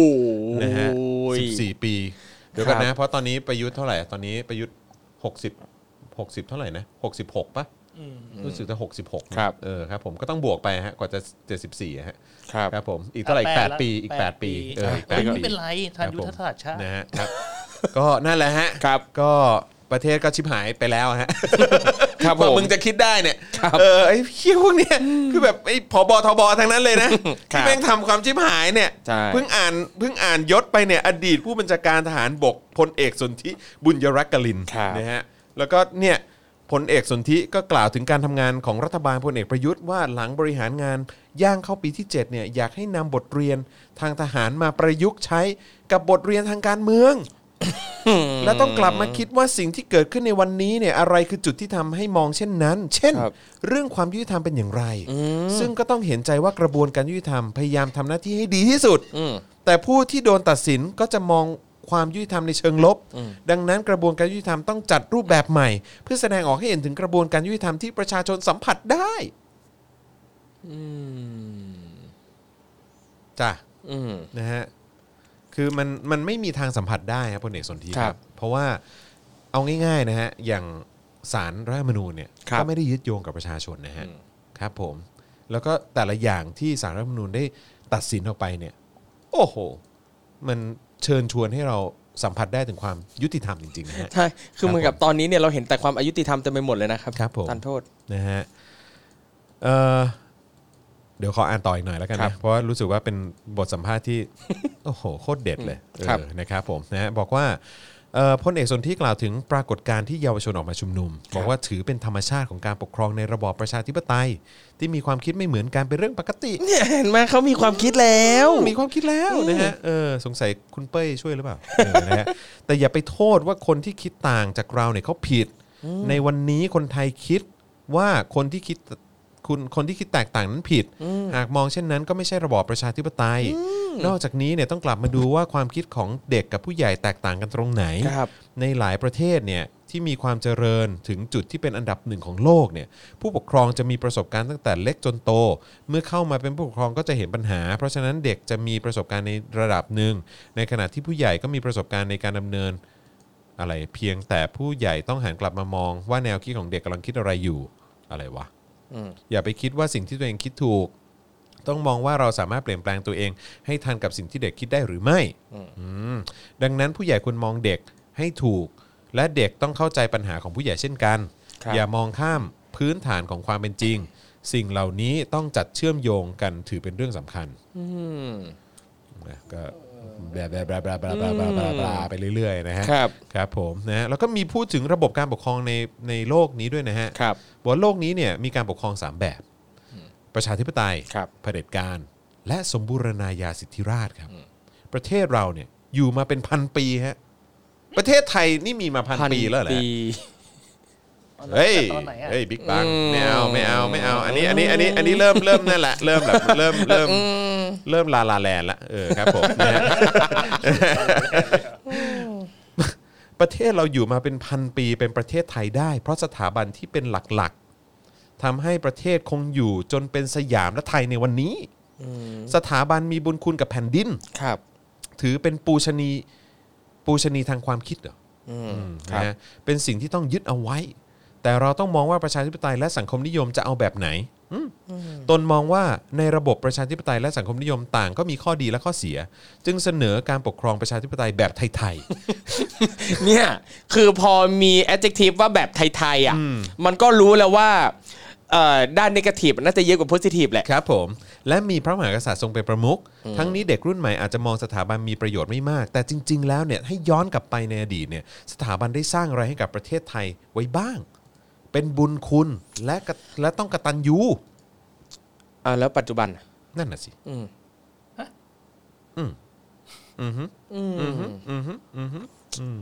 นั่นแหละนะฮะอ่าโอเคก็พลาดไปเยอะนะฮะ ครับ ก็เอาเป็นว่าเออไหนขอดูหน่อยสิว่าไอ้ที่เขามีความฝันว่าอยากจะให้เกิดขึ้นเนี่ยเนี่ย มันคืออะไรอย่างที่บอกคนเราอะก็มีความบ้งกันเรื่อยครับผมแม่งเอ้ย นะฮะทำกูพังชิบหายเลยเนี่ยที่ที่แม่งพังทุกวันนี้ก็เพราะไอ้ตอนปี 49เนี่ยแหละเฮ้ยเออๆบิ๊กบังหรือบิ๊กบ้งนะฮะดานโรดนะฮะบิ๊กบ้งเออผมว่าก็ก็ก็ก็ครับดูเหมาะนะเปลี่ยนไม่หากาศเป็นไม่โทรก็จะโอเคครับนะผมฮะบิ๊กบ้งบิ๊กบ้งบิ๊กบ้งเพิ่งคิดได้เออครับผมแต่บิ๊กบ้งก็ยังก็ยังลาลาแลนอยู่ครับ เออนะครับผมนะฮะเอ๊ะตรงไหนวะที่เขาพูดถึงว่าเขาอยากจะให้มีการนิรโทษกรรมอะเออ สุขกายสบายใจเดี๋วนะเรามาดูซิ เออไม่คืออเขาให้สัมภาษณ์ไว้ยาวมากแล้วก็ครับ พูดไปเรื่อยอะเออครับผมนะฮะอะก็เดี๋ยวขอดูนะอีกนิดนึงเฮ้ยใจเย็นเด็ ครับ กลัวเงียบกลัวเงียบนี่กลัวเงียบกลัวเงียบครับอ๋อนี่ไงนี่ไง อ่าหากจะมีการ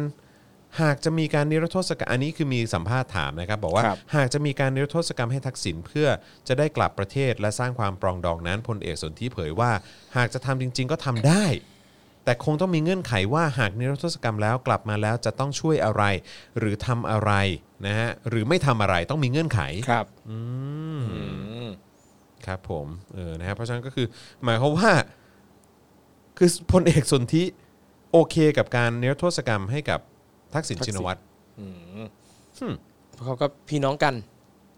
อืม ใช่ไหมเนี่ยเพราะอย่างเขาก็บอกว่า นี่แล้วก็บอกว่าอืมเมื่อถามถึงกระแสข่าวรัฐประหารในช่วงคหรับนึ่งเดือนที่ผ่านมาพลเอกสนธิกล่าวว่า ตนไม่เชื่อว่าจะมีรัฐประหาร เพราะปัญหาของความขัดแย้งในประเทศก็รุนแรงพอและ วิธีการแก้ก็มีอยู่ ไม่จำเป็นต้องรัฐประหารอืม นะฮะครับ แม้ว่าแม้ว่าจะดูรุนแรงครับ กว่าตอนที่พลเอกสนธิยึดอีกนะฮะ อืม พลเอกสนธิบอกว่าไม่จำเป็นต้องรัฐประหารนะฮะ เขาหินเราแล้วไง เราก็ต้องแทงสวนนะถ้าเขาพูดอย่างเงี้ย ใช่ไหมครับคือกำลังจะบอกว่าตอนนี้เนี่ยความรุนแรงความขัดแย้งเนี่ยอะ คือมันก็รุนแรงอยู่ แต่มันมีวิธีการแก้ไม่ได้จำเป็นต้องรัฐประหาร ครับ มันก็เลยทำให้นึกย้อนกลับไปนะฮะแล้วตอนนั้นท่านรัฐประหารไปทำเหี้ยอะไรฮะนั่นไงตอนนั้นเขาบง ตอนนั้นความคิดเขาบงไง Big ตอนนี้ Bong คิดได้แล้วครับผมจริงด้เอวอยเราต้องเข้าใจครับผมเนี่ยนะฮะ ก็ตอนนี้พอคิดได้แล้วก็มารับบทนางจ้ะชอดนะโอ้ยครับทันดี เออ นะฮะ คนดีเจ้อืมตอนก็อย่าฟื้นฝอยหาตะเข็บนะเออเห็นไหมนะฮะ เชื่อว่าแก้ปัญหาตอนนี้ เอ่อ ได้นะฮะ ปัญหาตอนนี้เนี่ย เอ่อ หนัก หนักกว่า2เอ่อปี 49ครับเนื่องจากวันนี้ความขัดแย้งสองฝ่ายแย่กว่าเก่า และเอ่อถ้าเอ่ออะไรเนี่ยจะไม่มีถ้าเกิดว่ามีการรัฐประหารเนี่ยมันก็มันก็ไม่ได้ช่วยอะไร ครับ นะครับนะฮะดังนั้นต้องแก้ไขปัญหาตามที่รัฐบาลกำลังทำอยู่นะฮะซึ่งก็ถูกต้องแล้วก็ต้องอดทน แล้วก็เข้าใจทุกกลุ่มทุกฝ่าย แล้วก็ให้ทุกกลุ่มเนี่ยหันหน้ามาคิดแล้วก็มาช่วยกัน ครับ ครับผมก็คือท้ายสุดก็ไม่ได้ให้คำตอบที่เป็นประโยชน์อะไร ก็บิ๊กบงก็ก็ก็ก็พูดไปชอชอชอไปเรื่อยๆนะฮะครับเออครับผมนะแล้วท้ายสุดก็คือให้ทุกคนอดทนทำความเข้าใจนะครับ ใช่ แล้วก็หันกลับมาคิดแล้วก็ช่วยกัน ใช่ ทุกอย่างเราต้องเริ่มต้นที่ตัวเอง ให้ให้ให้กลับมาช่วยกันนะครับผมไม่ได้ช่วยอะไรกูเลยครับ เออนะครับสัมภาษณ์นะซะฮะยาวนะครับ ใช่ครับผม นะฮะ อะแล้วก็เอ่ออีกเรื่องหนึ่งแล้วกันนะฮะก่อนที่เราจะเข้าสู่เนื้อหาที่เราเตรียมกันมาวันนี้ครับเกี่ยวกับเรื่องของความรุนแรงภาคใต้นะครับนะฮะก็คือทางประยุทธ์เนี่ยบอกว่านำชื่อรัฐมนตรีคลังทูลเกล้าแล้วนะครับนะฮะซึ่งก็เอ่อสำหรับผมเองเนี่ยก็งงอยู่เหมือนกันว่าแล้วทำไมถึงไม่บอกสักทีว่าเป็นใครครับ ตอนนี้เนี่ยมีกระแสข่าวว่าเป็นนายอาคมเติมพิทยาภัยศิษย์ นะครับซึ่งเป็นอดีตรัฐมนตรีว่าการกระทรวงคมนาคมครับนะครับหลายคนอาจจะอาจจะพอนึกหน้าออกอะเนอะนะครับคือเท่าที่มีเขาเมาส์เมาส์เม้นเม้นๆกันมาเนี่ยนะฮะก็คือบอกว่าทางนายอาคมเนี่ยก็ค่อนข้างเข้ากับทางพลเอกประยุทธ์ได้ดีเหมือนแบบพลเอกประยุทธ์ถามอะไรตอบได้หมดอ่านะฮะแล้วเวลาอธิบงอธิบายอะไรก็มีแบบมีข้อมูลเสริมครับให้มีชาร์ตมี powerpoint มีแบบอะไรพวกเนี้ยเอานำเสนออธิบายทำให้เข้าใจ แล้วก็ มีความคิดแบบเห็นตรงกันโอ้โหอะไรได้ทั้งหมดเลยโอ้นะผมว่าเพระฉะนั้นคือเข้ากันได้ดี ครับน่าน่าสนใจนะฮะการครับที่ประยุทธ์เนี่ยชอบคนที่แบบถามอะไรตอบได้นั่นนี่นู่นเป็นเรื่องดีนะครับ ซึ่งในเมื่อเขารู้อยู่แล้วว่าคนแบบเนี้ยคือคนที่ดี แล้วทำไมไม่ทำตัวให้เป็นแบบนั้นบ้าง คือเวลาสื่อถามเวลาประชาชนถามอะก็ตอบบ้าง ในเมื่อคือคุณก็รู้ว่าคุณชอบคนที่ถามอะไรตอบได้ ประชาชนก็ชอบเหมือนกัน เออครับผมนะฮะก็ช่วยทำตัวอย่างนั้นหน่อยได้เปล่าวะ เออครับผมนะฮะเออเฮ้ยอีกข่าวเมาส์หนึ่งเว้ยครับ อะไรอีกฮะ การบินไทยไงอ่าตอนนี้เขาภาคภูมิใจมากครับเขาทำเงินได้เยอะนะ ใช่ปาต้องโกใช่ไหมจุดยอดเลปายต้องได้เป็นโกสิบล้านเลยนะ ได้เดือนละ 10 ล้านปาต้องโกการบินไทยครับ5สาขาเนี่ยนะฮะยอดขายเดือนละ 10 ล้านบาทนะฮะครับอุ้ยแบบนี้ก็ใช้หนี่การบินไทยได้แล้วเนี่ยฮะนี่โอ้โหสิบสิบสาขา เอ่อห้าสาขา ห้าห้าสาสาขาขา ขออภัยได้ครับเดือนละ 10 ล้านครับ อ๋อเออ๋ออโอ้โห นี่ถ้าขายแบบเอาสักร้อยสาขาเลยไหมครับ แบบนี้ก็ปลดหนี้การบินไทยแล้วดิคนไทยนี่ก็กินแต่ปาท่องโก๋อย่างเดียวเลยเดี๋ยวนี้คุณใช่เราปนน้องโกปักซอยออกมา ถูก เฮ้ย การบินไทยสำคัญกว่าเออ สายการบินแห่งชาตินะเว้ย ถูกต้องเออ คุณเคยนั่งหรือเปล่า หรือคุณเออนั่งแต่ low cost จานเออเอ้ยทุกวันผมเคยนั่ง business นะนี่โอ้โหยี่สิบปีแล้วมั้งยี่สิบปีแล้ว แต่ผมโอ้โหกำลังสงสัยว่า ยอดที่บอกว่าขายปาท่องโก๋สิบได้สิบล้านเนี่ย จริงไหม เขาบอกว่ายอดขาย 5 สาขาในกรุงเทพมหานครเนี่ยจำหน่ายได้วันละ 4-5แสนบาทนะครับวันละสี่ถึงห้าแสนเลยเหรอ4-5แสนนะฮะไม่คือเคยเห็นรูปอะก็เห็นว่าไอ้ กระทะที่เขาทอดมันก็มีไม่เยอะนะ มีแบบสองสามกระทะเองนะ คือวันหนึ่งแบบทอดได้แบบได้สี่ห้าแสนบาทเลยเหรอราคามันเท่าไหร่วะเออไม่อยากรู้จังทบอืมมีใครทราบบ้างครับว่าราคามันเท่าไหร่บ้าง อืม สาขา5สาขานี่ผมโฆษณาให้เลยนะ ก็คืครับมี Puff & Pie ที่อตกใช่ไหมครับ มีพัฟแอนพายที่สำนักงานใหญ่การบินไทย ตรงวิภาวดีใช่ไหมครับ มีพัฟแอนพายที่อาคารรักคุณเท่าฟ้าติดเจ๊เล้งครับเอาตรงนี้เองเอ่ออาคารฝ่ายครัวการบินไทยดอนเมือง ครับ ทางเข้าฐานทัพอากาศ แล้วก็สาขาสีลมอืมนะฮะที่ที่เขาบอกว่าขายปาท่องโก๋เนี่ยครับ นะครับนี่ผมคุณนพวรรณบอกว่าสามลูกห้าสิบครับสามลูก 50 โอ้โห ต้องขายเท่าไหร่วะ ต้องขายเท่าไหร่ให้ได้วันละสี่ห้าแสนวะสามคู่ห้าสิบอืมสามคู่ห้าสิบสามตัวต้องเท่าที่ฮ่องกงนะไม่งั้นเออ แพงนั่นแหละ อืมน่าสนใจ คุณกินยังยังยังไม่ได้กินเขาไม่ส่งมาให้คนอย่างคุณกินเหรอ ผมจะกินได้ไงผมไพร่โอ้โหตายแล้ว แหมเขาส่งให้แต่คุณกนก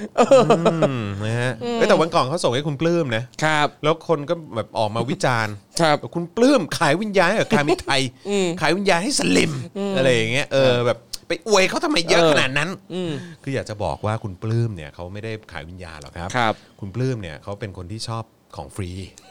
จริงครับๆจากการที่รู้จักกันเนี่ยครับณปลื้มเขาเป็นคนที่ตื่นเต้นทุกครั้งที่เวลาได้ของฟรีอ่าใช่อันนั้นคือความน่ารักของเขาครับนะครับแต่พอดีเนี่ยพอเป็นของฟรีจากการบินไทยเนี่ย ก็ก็เนี่ยแหละฮะ ก็เลยไม่ถูกใจหลายคนครับผมเออนะครับผมนะฮะอืมเฮ้ยใครได้ของฟรีไม่เขาไม่ชอบกันบ้างวะใช่นะฮะก็ส่งมาให้ผมบ้างก็ได้ใช่นะก็ครับฝากส่งมา นะฮะเออส่งมาวันที่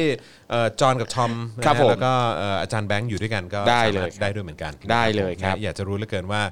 ปาต้องโกสิบล้านเนี่ยเป็นยังไง เอครับอผมนี่คุณเอาจริงเปล่าเอาจริงเปล่าเอาจริงดิได้จริงเอออยากลองนี่เขาเท่าไหร่นะอะไรนะนี่เขาเท่าไหร่กี่หมื่นล้านวะ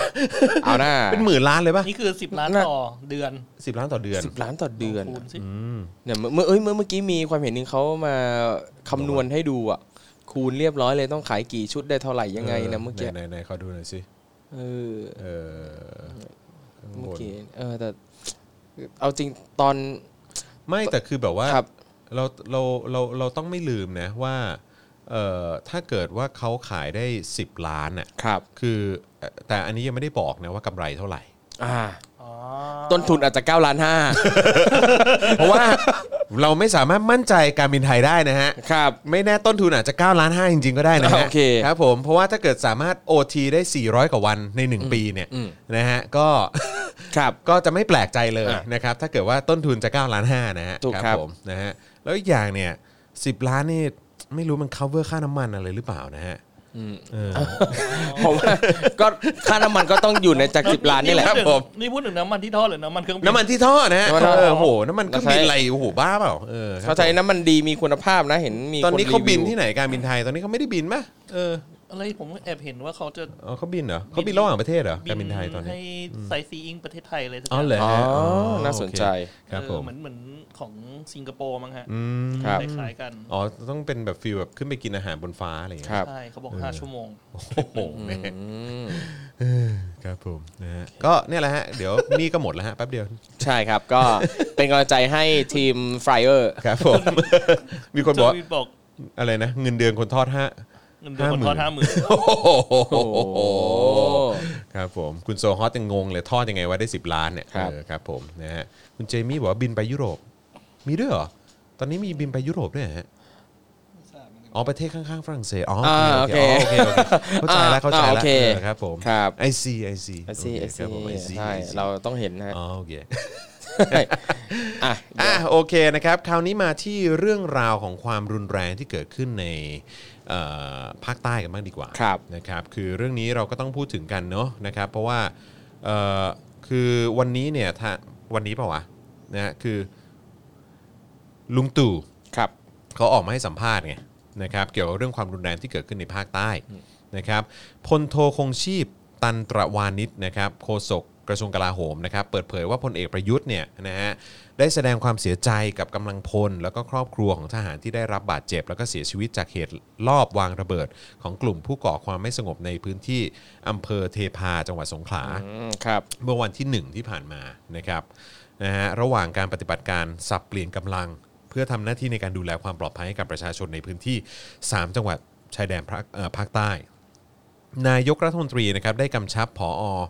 อ่อผอรมนภาค 4 ส่วนหน้าให้ช่วยให้ช่วยเหลือดูแลการรักษาพยาบาลผู้ที่ได้รับบาดเจ็บอย่างเต็มกำลังนะครับแล้วก็ให้สนับสนุนช่วยเหลือครอบครัวกำลังพลที่เสียชีวิตในการประในการประกอบพิธีทางศาสนาอย่างสมเกียรติด้วยนะครับพร้อมกันนี้เนี่ยนะครับนายกรัฐมนตรีได้สั่งการให้หน่วยงานความมั่นคงในพื้นที่เนี่ยเพิ่มความระมัดระวังในการปฏิบัติงานโดยไม่ประมาทและติดตามบังคับ ใช้กฎหมายกับกลุ่มผู้ก่อเหตุให้ถึงที่สุด เพื่อสร้างสภาพแวดล้อมความปลอดภัยของพื้นที่ 3 จังหวัดชายแดนภาคใต้ ในภาพรวม ให้เกื้อกูลกับความพยายามของรัฐบาลที่กำลังพัฒนาและยกระดับ รายได้และคุณภาพชีวิตของประชาชนในพื้นที่อย่างเป็นรูปธรรมครับนะฮะก็คือมีการขู่แหละนะฮะว่าจะใช้แบบกฎหมาย กับกลุ่มผู้ก่อเหตุให้ถึงที่สุดเลยนะครับนะแล้วก็จะทำให้แบบบรรยากาศสภาพแวดล้อมต่างๆ มันปลอดภัยครับนะแล้วก็ยกระดับคุณภาพชีวิตของประชาชนในพื้นที่ด้วยนะครับนะฮะก็แล้วก็วันก่อนเนี่ยพอดีเราพูดกันถึงเอ่อยุทธศาสตร์ชาติ 20 ปีครับเขาก็บอกด้วยว่าเนี่ยภายในปีปี 69 ป่ะ รู้สึกจะเป็นปีเก้า69 ไม่ไม่69 เนี่ย คือเขาบอกว่าภาคใต้เนี่ยจะต้องกลับมาสงบแล้วอืมเออครับ ครับเป็นไง ได้ครับเชื่ก็อไหมให้กำลังใจเชื่อไหมให้กำลังใจเชื่อไหมนั่นแหละอืมนั่นแหละฮะ ก็ดูสิแหมงบประมาณลงไปใต้เท่าไหร่ล่ะ วันก่อนเนี่ยที่แบบ 19 กันยาที่ครับทางตัวแทนของภาคใต้เนี่ยที่ออกเอ่อที่ขึ้นมาพูดบนเวทีอะยังครับพูดถึงความรุนแรงที่เกิดขึ้นในภาคใต้ ทุกๆวันอยู่เลยครับผมรวมถึงการใช้อำนาจของเจ้าหน้าที่ของรัฐเนี่ยในฝ่ายความมั่นคงเนี่ยที่แบบอื้อหือใช้คำว่า limitless เลยดีกว่าเออคือแบบ อำนาจเยอะเหลือเกินนะฮะคือมันจะสงบได้ไงวะครับนะฮะคือด้วยความที่เราสงสัยนะฮะว่าเฮ้ยแบบประยุทธ์อะแล้วก็พักพวกเนี่ยเข้ามา 6 ปีแล้ว แล้วได้ทำอะไรครับ ที่ที่เหมือนว่ามันน่าจะเป็นรูปธรรมหรือว่าเออเขาใช้งบประมาณไปเท่าไหร่บ้าง ในการรับมือหรือว่าในการที่จะเหมือนแบบแก้ปัญหาชายแดนภาคใต้ครับทั้ง 3 จังหวัดนั้นนะครับ วันนี้เราก็เลยไปเอาข้อมูลมานะครับ มาเล่าให้คุณผู้ชมฟัง แล้วคุณผู้ชมมีความคิดเห็นว่าอย่างไร คิดว่าสถานการณ์มันจะดีขึ้นได้ไหมอ่าภายใต้การวางแนวทางของประยุทธ์จันทร์โอชาและพรรคพวกเนี่ยมันจะทำให้ ความรุนแรงในภาคใต้มันหายไปได้จริงหรือเปล่าครับ อันนี้เนี่ยเราพูดถึง 3 จังหวัดเนี่ยนะครับเหตุการณ์3จังหวัดเนี่ยคำว่า 3 จังหวัดเนี่ยคือปัตตานียะลานาราธิวาสแต่ว่าอย่างเหตุการณ์ที่เราพูดคุยกันเนี่ยคือเกิดที่อำเภอนาทวเอออำเภอเทพาจังหวัดที่สสงงขขลาลาซึ่งจริงๆแล้วเนี่ยอย่างเหตุการณ์3จังหวัดชายแดนภาคใต้ไม่ได้มีแค่3จังหวัดนี้เท่านั้นอืมแต่ว่าใช่ยังมีเอ่ออีก 4อำเภอของจังหวัดสงขลาด้วยนะครับที่จัดอยู่ในกลุ่มเนี่ย กลุ่มนี้นะครับครับก็จะมีอำเภอเทพาอำเภอนาทวีอำเภอจะนะ แล้วก็อำเภอสะบ้าย้อยอืมจังหวัดสงขลาซึ่งก็เอ่อเป็นโซนอำเภอที่ติดกับยะลาปัตตานีอืมซึ่งก็เป็นความรุนแรงที่ยังคงเกิดขึ้นอย่างต่อเนื่องครับ แล้วก็เราก็ยังได้ยินข่าวอยู่แบบใช่เสมออะใช่ครับเออแต่อย่างนะครับประสบการณ์การที่ผมเองเนี่ยลงไป 3 จังหวัดชายแดนภาคใต้บ่อยๆเนี่ยก็จะเห็นว่าเขาแต่เขาเขาก็คืออย่างเราไปเองเราก็เห็นว่ามันก็มี มีทหารที่แบบมาคอยป้องกันอันตรายต่างๆอะไรเงี้ยตามจุดต่างๆทั่วไปเลยนะในในเมืองเนี่ยแต่ว่าจุดที่จะเกิดเหตุการณ์บ่อยๆเนี่ยนะครับก็จะเป็นพวกเอ่อรอบนอกหน่อยรอยต่อตามต่างอำเภออะไรเงี้ยรอยต่อระหว่างจังหวัดอะไรเงี้ยแต่ว่าอย่างในเมืองเนี่ยก็มีบ้างเหมือนกันเป็นที่ครั้งเกิดเหตุการณ์ใช่ครับเป็นครั้งคราวแล้วก็อย่างบางจังหวัดเองอย่างนาราธิวาสเองเขาก็มีแบบมีบังเกอร์ทำบังเกอร์หน้าร้านนั่นนี่นู่นอะแล้วคือ หลาย ๆ ที่คือแบบเพ้นเป็นลายสวยงามลายใต้ท้องทะเลจนบางทีเราก็รู้สึกว่ามันก็คือไม่รู้จะรู้สึกยังไงดีเหมือนกับว่าอะการมีอยู่ของบังเกอร์ แปลว่ามันไม่สงบไง มันยังรุนแรงอยู่ไง แต่เขาก็ต้องใช้ความงามใช้ศิลปะเหล่านี้ที่มาคอยแบบฟื้นฟูเยียวยาจิตใจเท่าที่จะทำได้อืม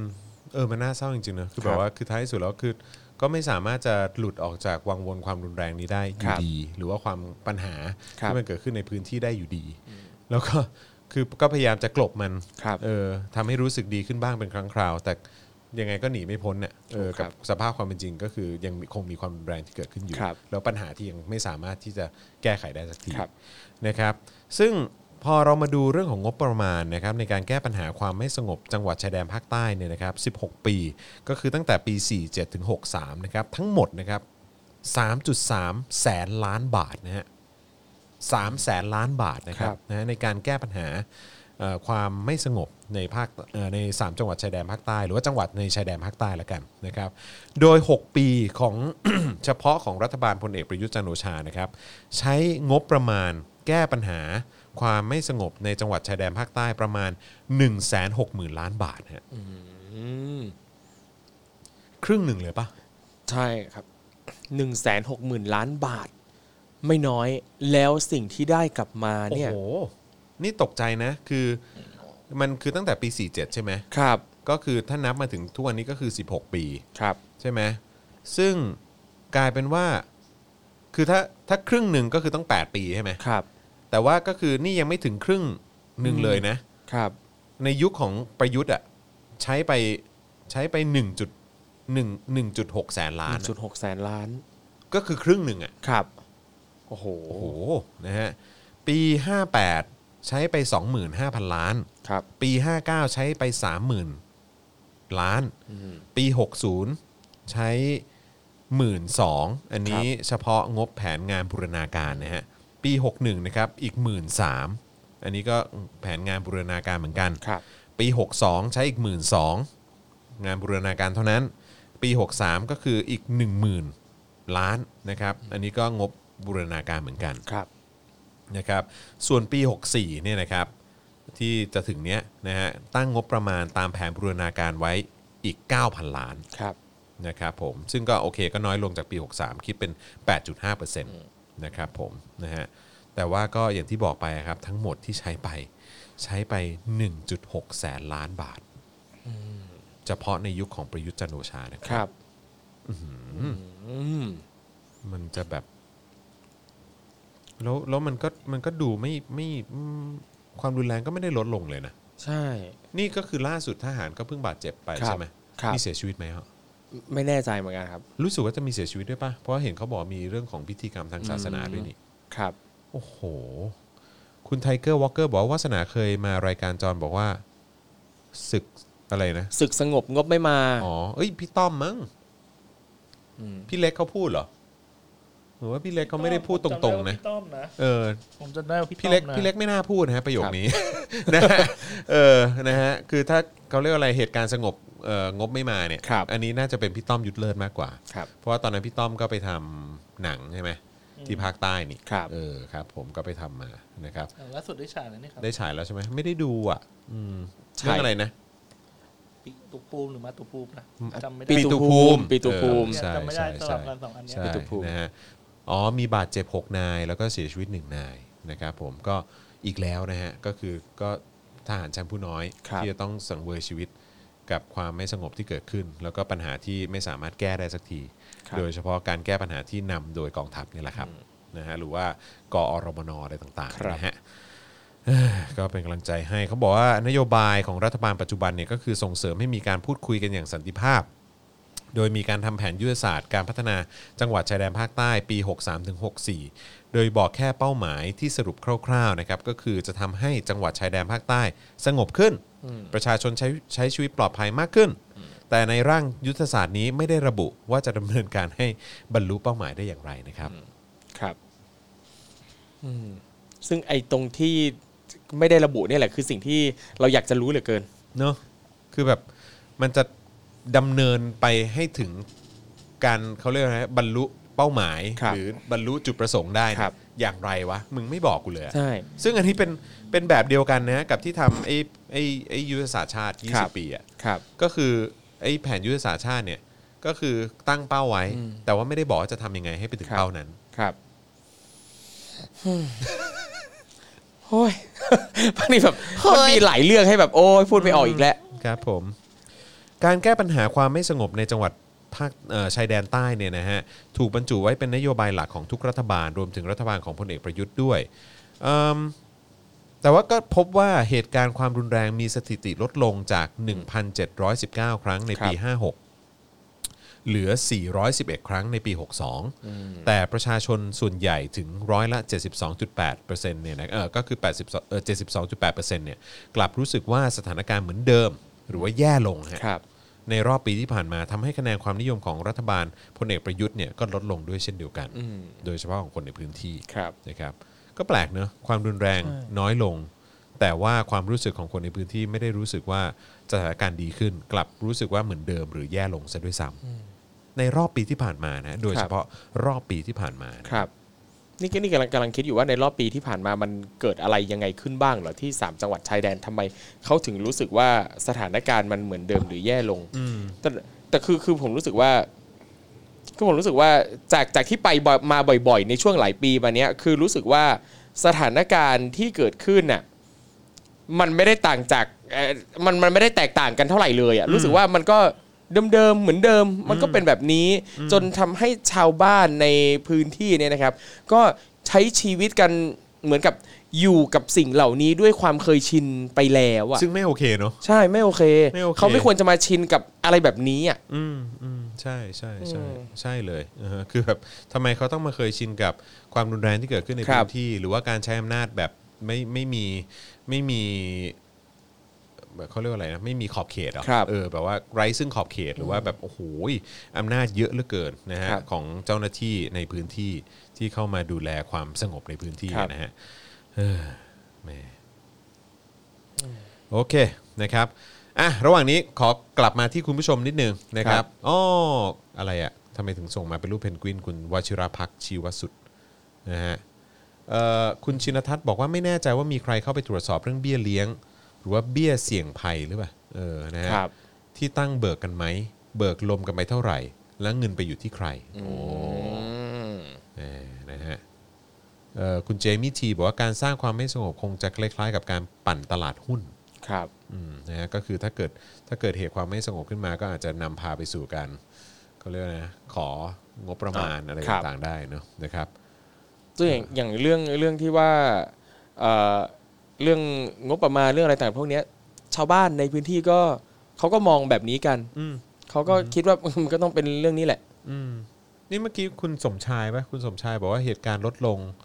เพราะด่านแล้วก็ค่ายทหารเนี่ยเยอะอืมคือหมายความว่ามีการเพิ่มจุดตรวจเพิ่มอะไรพวกนี้มากขึ้นเหรอเอออันนี้ผมอันนี้ผมไม่ไม่แน่อันนี้ใจอันนี้ว่าก็ไม่เพิ่ทมราบนะเพิ่มหรือเปล่าคือแต่ใครใครที่เป็นคนในครับพื้นที่ก็เอก็อเออลองลองคอมเมนต์เข้ามาได้ครับนะว่ามีมีมีเพิ่มหรือเปล่าเพราะจากจากที่ผมเห็นเนี่ยก็ ก็เห็นว่ามีด่านเยอะมาตั้งแต่ไหนแต่ไรแล้ว อืมนี่ไง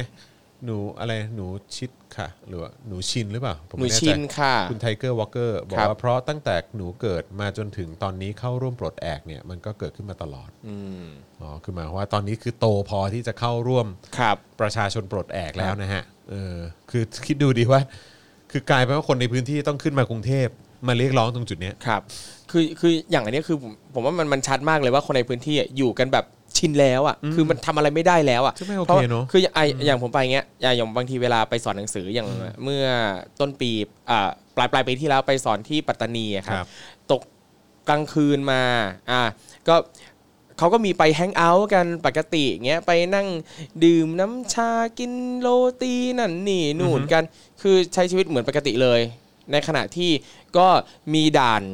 อยู่เรื่อยๆ แล้วอย่างก็คือต้องผ่านด่านตลอด ใช่ครับ แล้วอย่างที่นั่นเองเนี่ยเอ่อเวลาเวลาขับมอไซค์เองอย่างผมซ้อนซ้อนมอไซค์นักเรียนเงี้ยผมรู้สึกว่ามันก็ไม่ค่อยปลอดภัย ตรงที่ว่าเขาเหมือนกับว่าเป็นสิ่งที่เขารู้กันในพื้นที่ว่าจะไม่ใส่หมวกกันน็อกนะอ่าคือขับมอไซค์กันแบบไม่ใส่หมวกกันน็อกอ้าวเหรอเพราะว่าจะได้ตรวจสอบได้ว่าเป็นใครอ๋อแบบเนี้ยเหรอก็เลยแบบอย่างน้อยการคือกลายที่เป็นว่าไม่ใส่หมวกกันน็อกเนี่ยใช่ปลอดภัยกว่า ใช่ เขามองแบบนั้น คือหลายคนมองกันแบบนั้นเลยเพราะมันปลอดภัยกว่าไง เพราะว่าถ้าใส่หมวกกันน็อกปั๊บคล้ายๆ กับเวลาโจรจะเข้าไปปล้นธนาคารอะไรเงี้ยเหมือนนี่เลยต้องปะถอดก่อนอะมันเหมือนอารมณ์แบบในสหรัฐอะครับที่แบบว่าคนผิวดำอะอืมเออคือแบบว่าเหมือนแบบ คือต้องต้อง ต้องทำอะไรแบบเนี้ยต้องเปิดครับเผยโคตรๆใช่ เพื่อความปลอดภัยในชีวิตของตัวใช่เองครับอะ ซึ่งผมรู้สึกว่า เอ้า แล้วถ้าเกิดอุบัติเหตุ ถ้าอะไรจะยังไงล่ะ อะไรเงี้ย แต่เขาบอกว่าอืมเขาไม่ได้ซีเรียสอะไรกันขนาดนั้น แล้วก็ถ้าใคร คือเกิดอุบัติเหตุน่าจะยังดีกว่าโดนยิง ใช่ แล้วคือแบบ ถ้าใครใส่หมวกกันน็อกมาปั๊บ อะ ถือว่าเธอมีความผิดสังเกตแล้วอืมอะไรเงี้ย เวลาไปด่านสมมุติถ้าเป็นด่านตำรวจเงี้ย จะมีโอกาสถูกเรียกมากมากกว่ากว่าเฮียซึ่งแบบอะไรวะ ไม่ไม่โอเคเลยว่ะ โคตรไม่โอเคเลยนั่นแหละครับเหี้ยโหพระเจ้า มันมันถึงจุดนี้จริงๆฮะครับแล้วแล้วเราในฐานะที่เป็นคนนอกพื้นที่นะครับคงไม่มีทางเข้าใจอะฮะครับเราก็แบบว่าแต่ว่าคือคือจากการที่เราเห็นนะเนอะคือว่าแบบดูสิ่งงบประมาณลงไปเท่าไหร่แล้วครับใช้เงินภาษีของประชาชนไปเท่าไหร่แล้ว แล้วก็ปัญหาไม่ได้ถูกแก้ได้สักทีเนี่ยครับแล้วก็อย่าลืมนะหัวหอกในการแก้ปัญหาก็คือหน่วยงานความมั่นคง และทหารหรือกองทัพอืมก็ไม่ได้แก้ปัญหาเลยนะฮะ แบบนี้เราต้องตั้งคำถามกับการใช้เงินภาษีของเราเหมือนกันนะครับครับ นะฮะเอออะโอเค ขออีกเรื่องได้ไหมนะฮะอ๋อก่อนก่อนที่จะไปอีกเรื่องหนึ่งครับ เอ่อตอนนี้หลอดเลือดชีวิตเรา ครึ่งทางแล้วนะโอ้ครับผมว้าวอยากจะขอความกรุณาทุกท่านเติมเลือดให้เราใช่อีครักบ นิดนึงฮะเออนะฮะเชิญปั๊มหน่อย บัญชีกสิกรไทยนะครับ 0698975539 นะครับ เติมเลือดให้เราหน่อยครับ ครับสแกน QR Code เข้ามาคนละ 10 บาท เออ20 บาท 1 บาทอะไรก็ได้ครับได้เลยนะฮะครับ เติมเลือดเข้ามานิดนึงนะครับให้เรามีแรงในการก้าวต่อไปนะครับ นะฮะวันนี้จะอยู่รอดได้ก็คือถ้าเต็มหลอดเนี่ยจะจะจะถือว่าปลอดภัยแล้วนะฮะเออเขาเรียกว่าไม่เข้าเนื้อครับ ถ้าเต็มหลอดก็คือจะไม่เข้าเนื้อนะครับเออนะครับผมนะยังไงก็ขอความกรุณานะฮะเออสนับสนุนเรากันเข้ามาได้นะครับ ทางช่องทางบัญชีกสิกรไทย 0698 975 539 แล้วก็สแกน QR QR code เข้ามาได้เลยนะครับครับอะระหว่างนี้ขออ่านคอมเมนต์นิดนึง ข้างบนนี้มีเหมือนคนข้างบนนี้บอกว่า ผมคนปัตตานี ชินแล้วครับ ปกติเกิดเหตุจนชินชาครับ แต่ตอนนี้ดีหน่อยที่ชาวบ้านเริ่มให้ความอะไรอะเอ่อให้ความร่วมมือให้ความร่วมมือใช่ไหมเรื่องรายงานข่าว รายงานข่าวให้กับฝ่ายปกครองมากขึ้น แต่สุดท้ายแล้วมันจะไม่สงบเอ่อถ้าถ้าสงบงบไม่ลงมาครับ อ๋อ ก็คือมันก็เกี่ยวข้องกับเรื่องของงบประมาณนะนะครับนะฮะคุณชาวริตบอกมา นะครับคุณนัชนันบอกว่าจริงค่ะ เคยไปแล้วยืมมอเตอร์ไซค์ของคนในพื้นที่เขาบอกไม่ให้ใส่หมวกกันน็อกอืมนะฮะเออคุณอะไรอะเมื่อกี้บอกเปิดเบาะไม่มีนานแล้วคืออะไรฮะเปิดเบาะผมยังโอเค แต่มึงเปิดฝาน้ำมันดูเฮี้ยอะไร คุณสมชายบอก อ๋อ นี่คือหมายว่าเขาเขาดู คือหมายว่าคือนอกจากจะตรวจตรวจแบบเอ่อสิ่งของสัมภาระแล้วคก็รับคือเปิดเปิดเปิดเบาะด้วย ใช่ครับที่แล้วที่เก็บของเหรอ ใช่ครับออเบาะออเบาะเบาะที่นั่งอะครับเออแล้วก็จำได้ว่าช่วงช่วงแรก ๆ ที่ผมไปนาราธิวาสนะครับไปสอนบ่อย ๆ เนี่ยเอ่อเวลาไปตามที่ต่างๆ ไม่ว่าจะเป็นในตลาดหรืออะไรก็แล้วแต่ อันหนึงที่รู้สึกเป็นเขาจะช็อกมากเลยคือ รถมอไซค์ที่จอดทิ้งไว้อะครับ ทุกคันต้องเปิดเบาะ เปิดเบาะทิ้งไว้ค้างไว้ให้ใช่เปิดเบาะค้างไว้เลย เพื่อแสดงความบริสุทธิ์ใจว่ามันไม่มีอะไรอยู่ใต้เบาะจริง ๆ เฮียไม่โอเคนะเว้ย เออซึ่งคือคือหลายคนคือใต้เบาะมันเป็นที่เก็บของอะล็อกเก็บของอะไรเงี้ยแต่เนี่ยต้องเปิดทิ้งไว้ทุกอย่างเลยอะโบเลย ใช่ แต่เดี๋ยวนี้ไม่เพื่อความสบายใจไม่ไม่ค่อยเห็นแล้ว อ๋อเรื่องตรงโอเค เบาะอะนะครับ เออเอ่อ คุณวิชัยยุทธบอกว่ามีคอมเมนต์บางบาร์โค้ดผมสแกนได้ไง โอ้โห เปิดแค่แป๊บเดียวเองแหมเอออะสแกนตอนนี้เลยนะครับครัรับบอ่านะครับสแกนได้เลยนะครับแคปหน้าจอทิ้งไว้ก็ได้เดี๋ยวผมเดี๋ยวผมเอ่อแอคท่าให้เฮ้นี่สามนิ้วคิ้วเออเติมเลือดเติมเลือดเติมเลือดให้หน่อยๆเออเออนะเติมมาครับผเติมมานะฮะเติมเลือดให้ด้วยนะครับนะฮะคุณอ้ำหรือว่าคุณอุ้มเนี่ยบอกว่าทหารยังเล่น TikTok ไปลาดตระเวนไปอยู่เลยใช่โอ้เยอะมาก จริงเหรอ เยอะมาก ทหารทหารภาคใต้เหรอ เล่น TikTok กันเหรอทั่วประเทศเลยครับ ทหารทั่วประเทศเนี่ยชอบเล่น TikTok ทหารเล่น TikTok เยอะมาก เป็นอะไรกันเยอะทำไมมากเล่น TikTok วะเขาเครียดเขาต้องผ่อนคลายบ้าง เอเอออ อันนี้อันนี้ผมถามเรื่องนึงในในครับในฐานะที่คุณเป็นแบบอ่อเป็นอะไรครับเขาเรียกว่าแบบเป็นเซเลบริตี้เลยแหละเออใน TikToker ใน TikTok อ่าเออครับ คือแบบว่า ผมพยายามทำความเข้าใจกับกับ TikTok อยู่อะ ครับ คือ คือความสนุกมันคือคือยังไงอะ ความสนุกของแต่ละคนไม่เหมือนกันเออไม่ไม่ถึงความสนุกในในฐานะเป็น creator เหรอ ผมก็พยายามเป็น creator แล้ว ครับแล้วก็ผมก็พยายามเป็นคนที่เสพแล้วครับ เออ แต่ว่ามันก็ยังไม่อินอะ อะคือในช่วงแรกอะเราลองเล่นไปประมาณหนึ่งแล้ว แล้วเราจะเจอเองว่าคลิปประเภทไหนที่เราสนใจอ่าอ่าถ้าคลิปประเภทไหนที่เราสนใจเราค้างดูนาน แล้วหลังจากเนี้ยอัลกอริทึมของ TikTok เนี่ยจะโชว์คลิปลักษณะเนี้ย มาให้เราเห็นมากขึ้นเพเรื่อราะยฉะนั้นคือต้องใช้เวลากับมันๆใช่ครับในดงในในในช่วงแรกอะในในลองใช้ช่วงแรกเวลาก่อน อันไหนชอบอะเราจะกดหัวใจ อันไหนไม่ชอบเรากดบอกเลยว่าคลิปลักษณะเนี้ยไม่ต้องโชว์มาแล้วนะอ๋ออ่าแล้วโอเคแล้วมันมันจะเชฟให้เองว่าเฮ้ยคนเนี้ยน่าจะสนใจอะไรแบบนี้คลิปลักษณะนี้ก็จะอ่าอ่าขึ้นมาให้เราเห็นเยอะ อ๋อโอเคใช่ครับ แต่คือแต่คือตอนช่วงแรกคือเราเราเราไม่ได้มีสิทธิ์เลือกใช่ไหมยังยังยังไม่มีครับยังไม่มีเออยังไม่มีขนาดนั้น เพราะว่าเอออย่างใน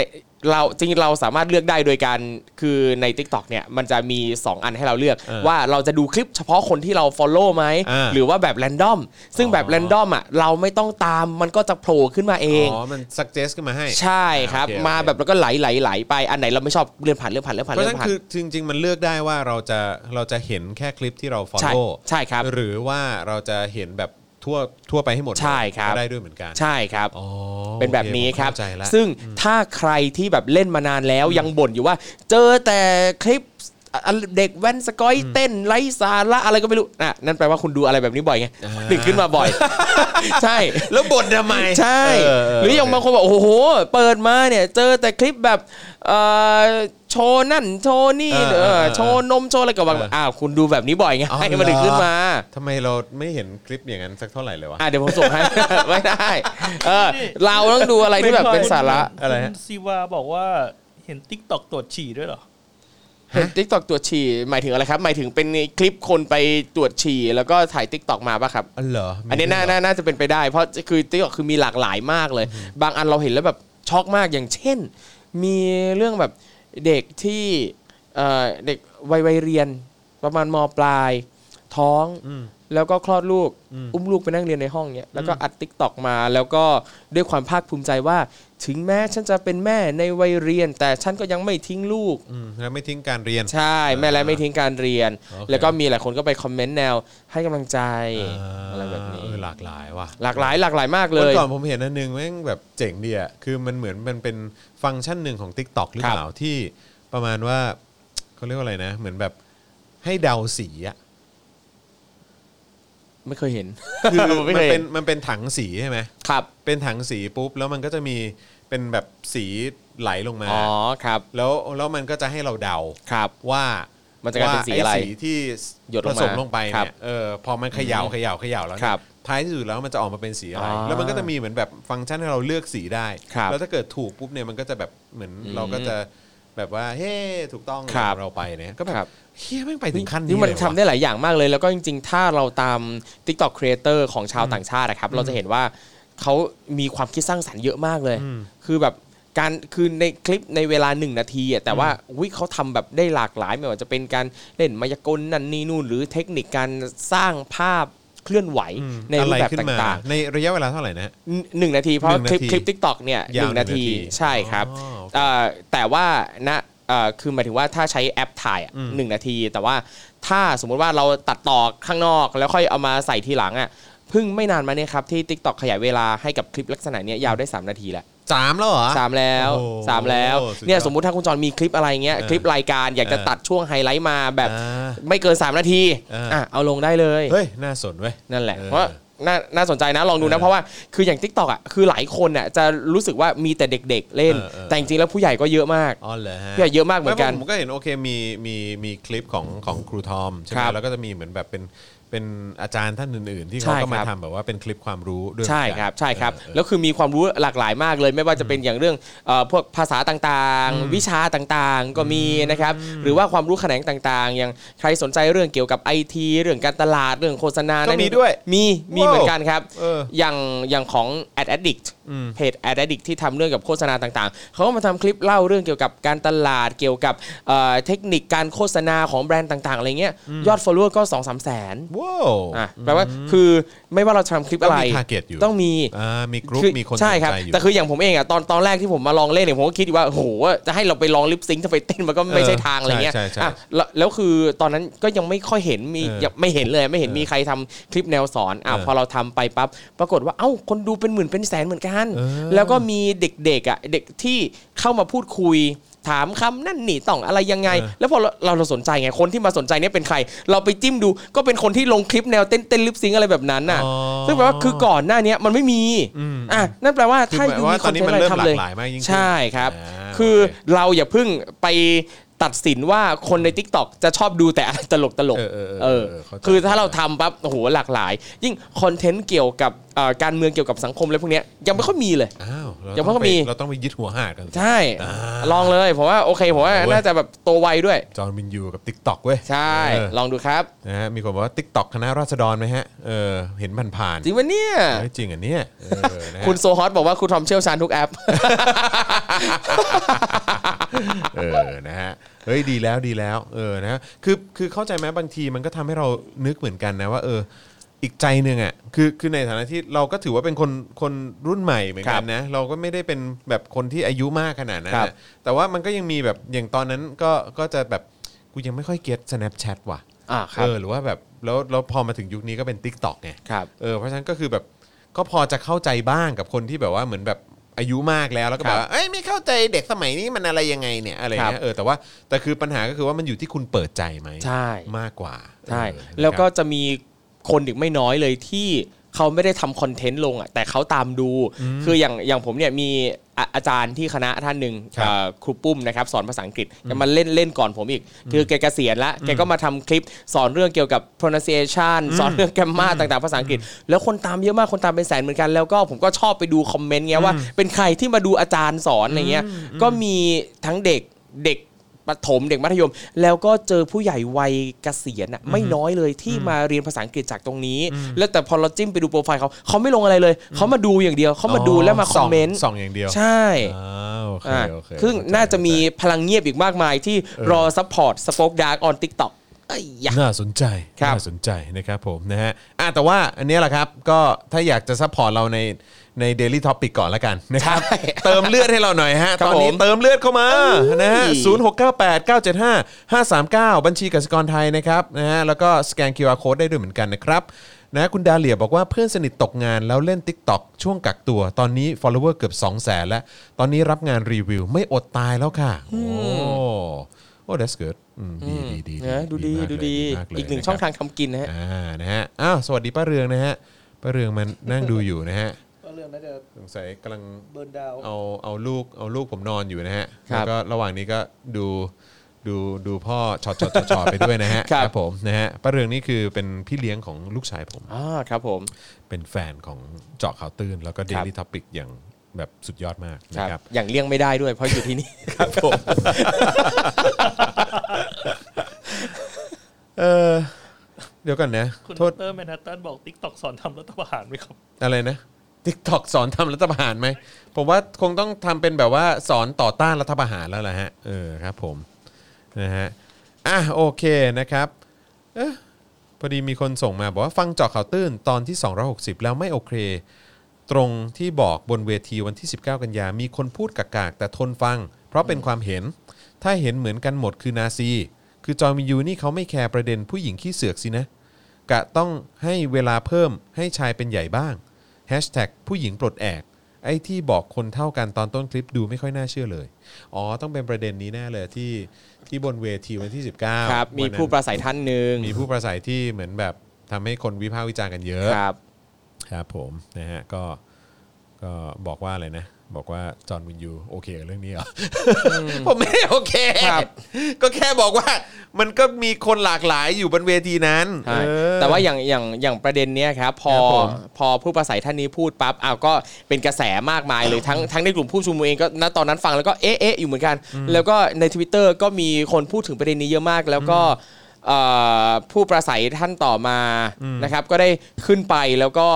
วิพากษ์ ผู้ประสัยคนก่อนหน้าอ๋อเหรออ่าพูดในในประเด็นนี้เหมือนกัน อืมผมไม่อะรได้เงี้ยอยู่ตอนนั้นไงครับ ก็เลยไม่รู้ว่ามันเกิดอะไรขึ้นเนี่ยคุณไม่ติดตามไม่ติดตามอะไรผมเดินอยู่รอบนอกฮะ อ๋อโอเค เออ นะฮะ คือเอาครับคือเอาตรงๆ ก็แอบเดินหาแบบเครื่องดื่ม มีฟองสีเหลืองๆ อยู่เหมือ๋ออนกัน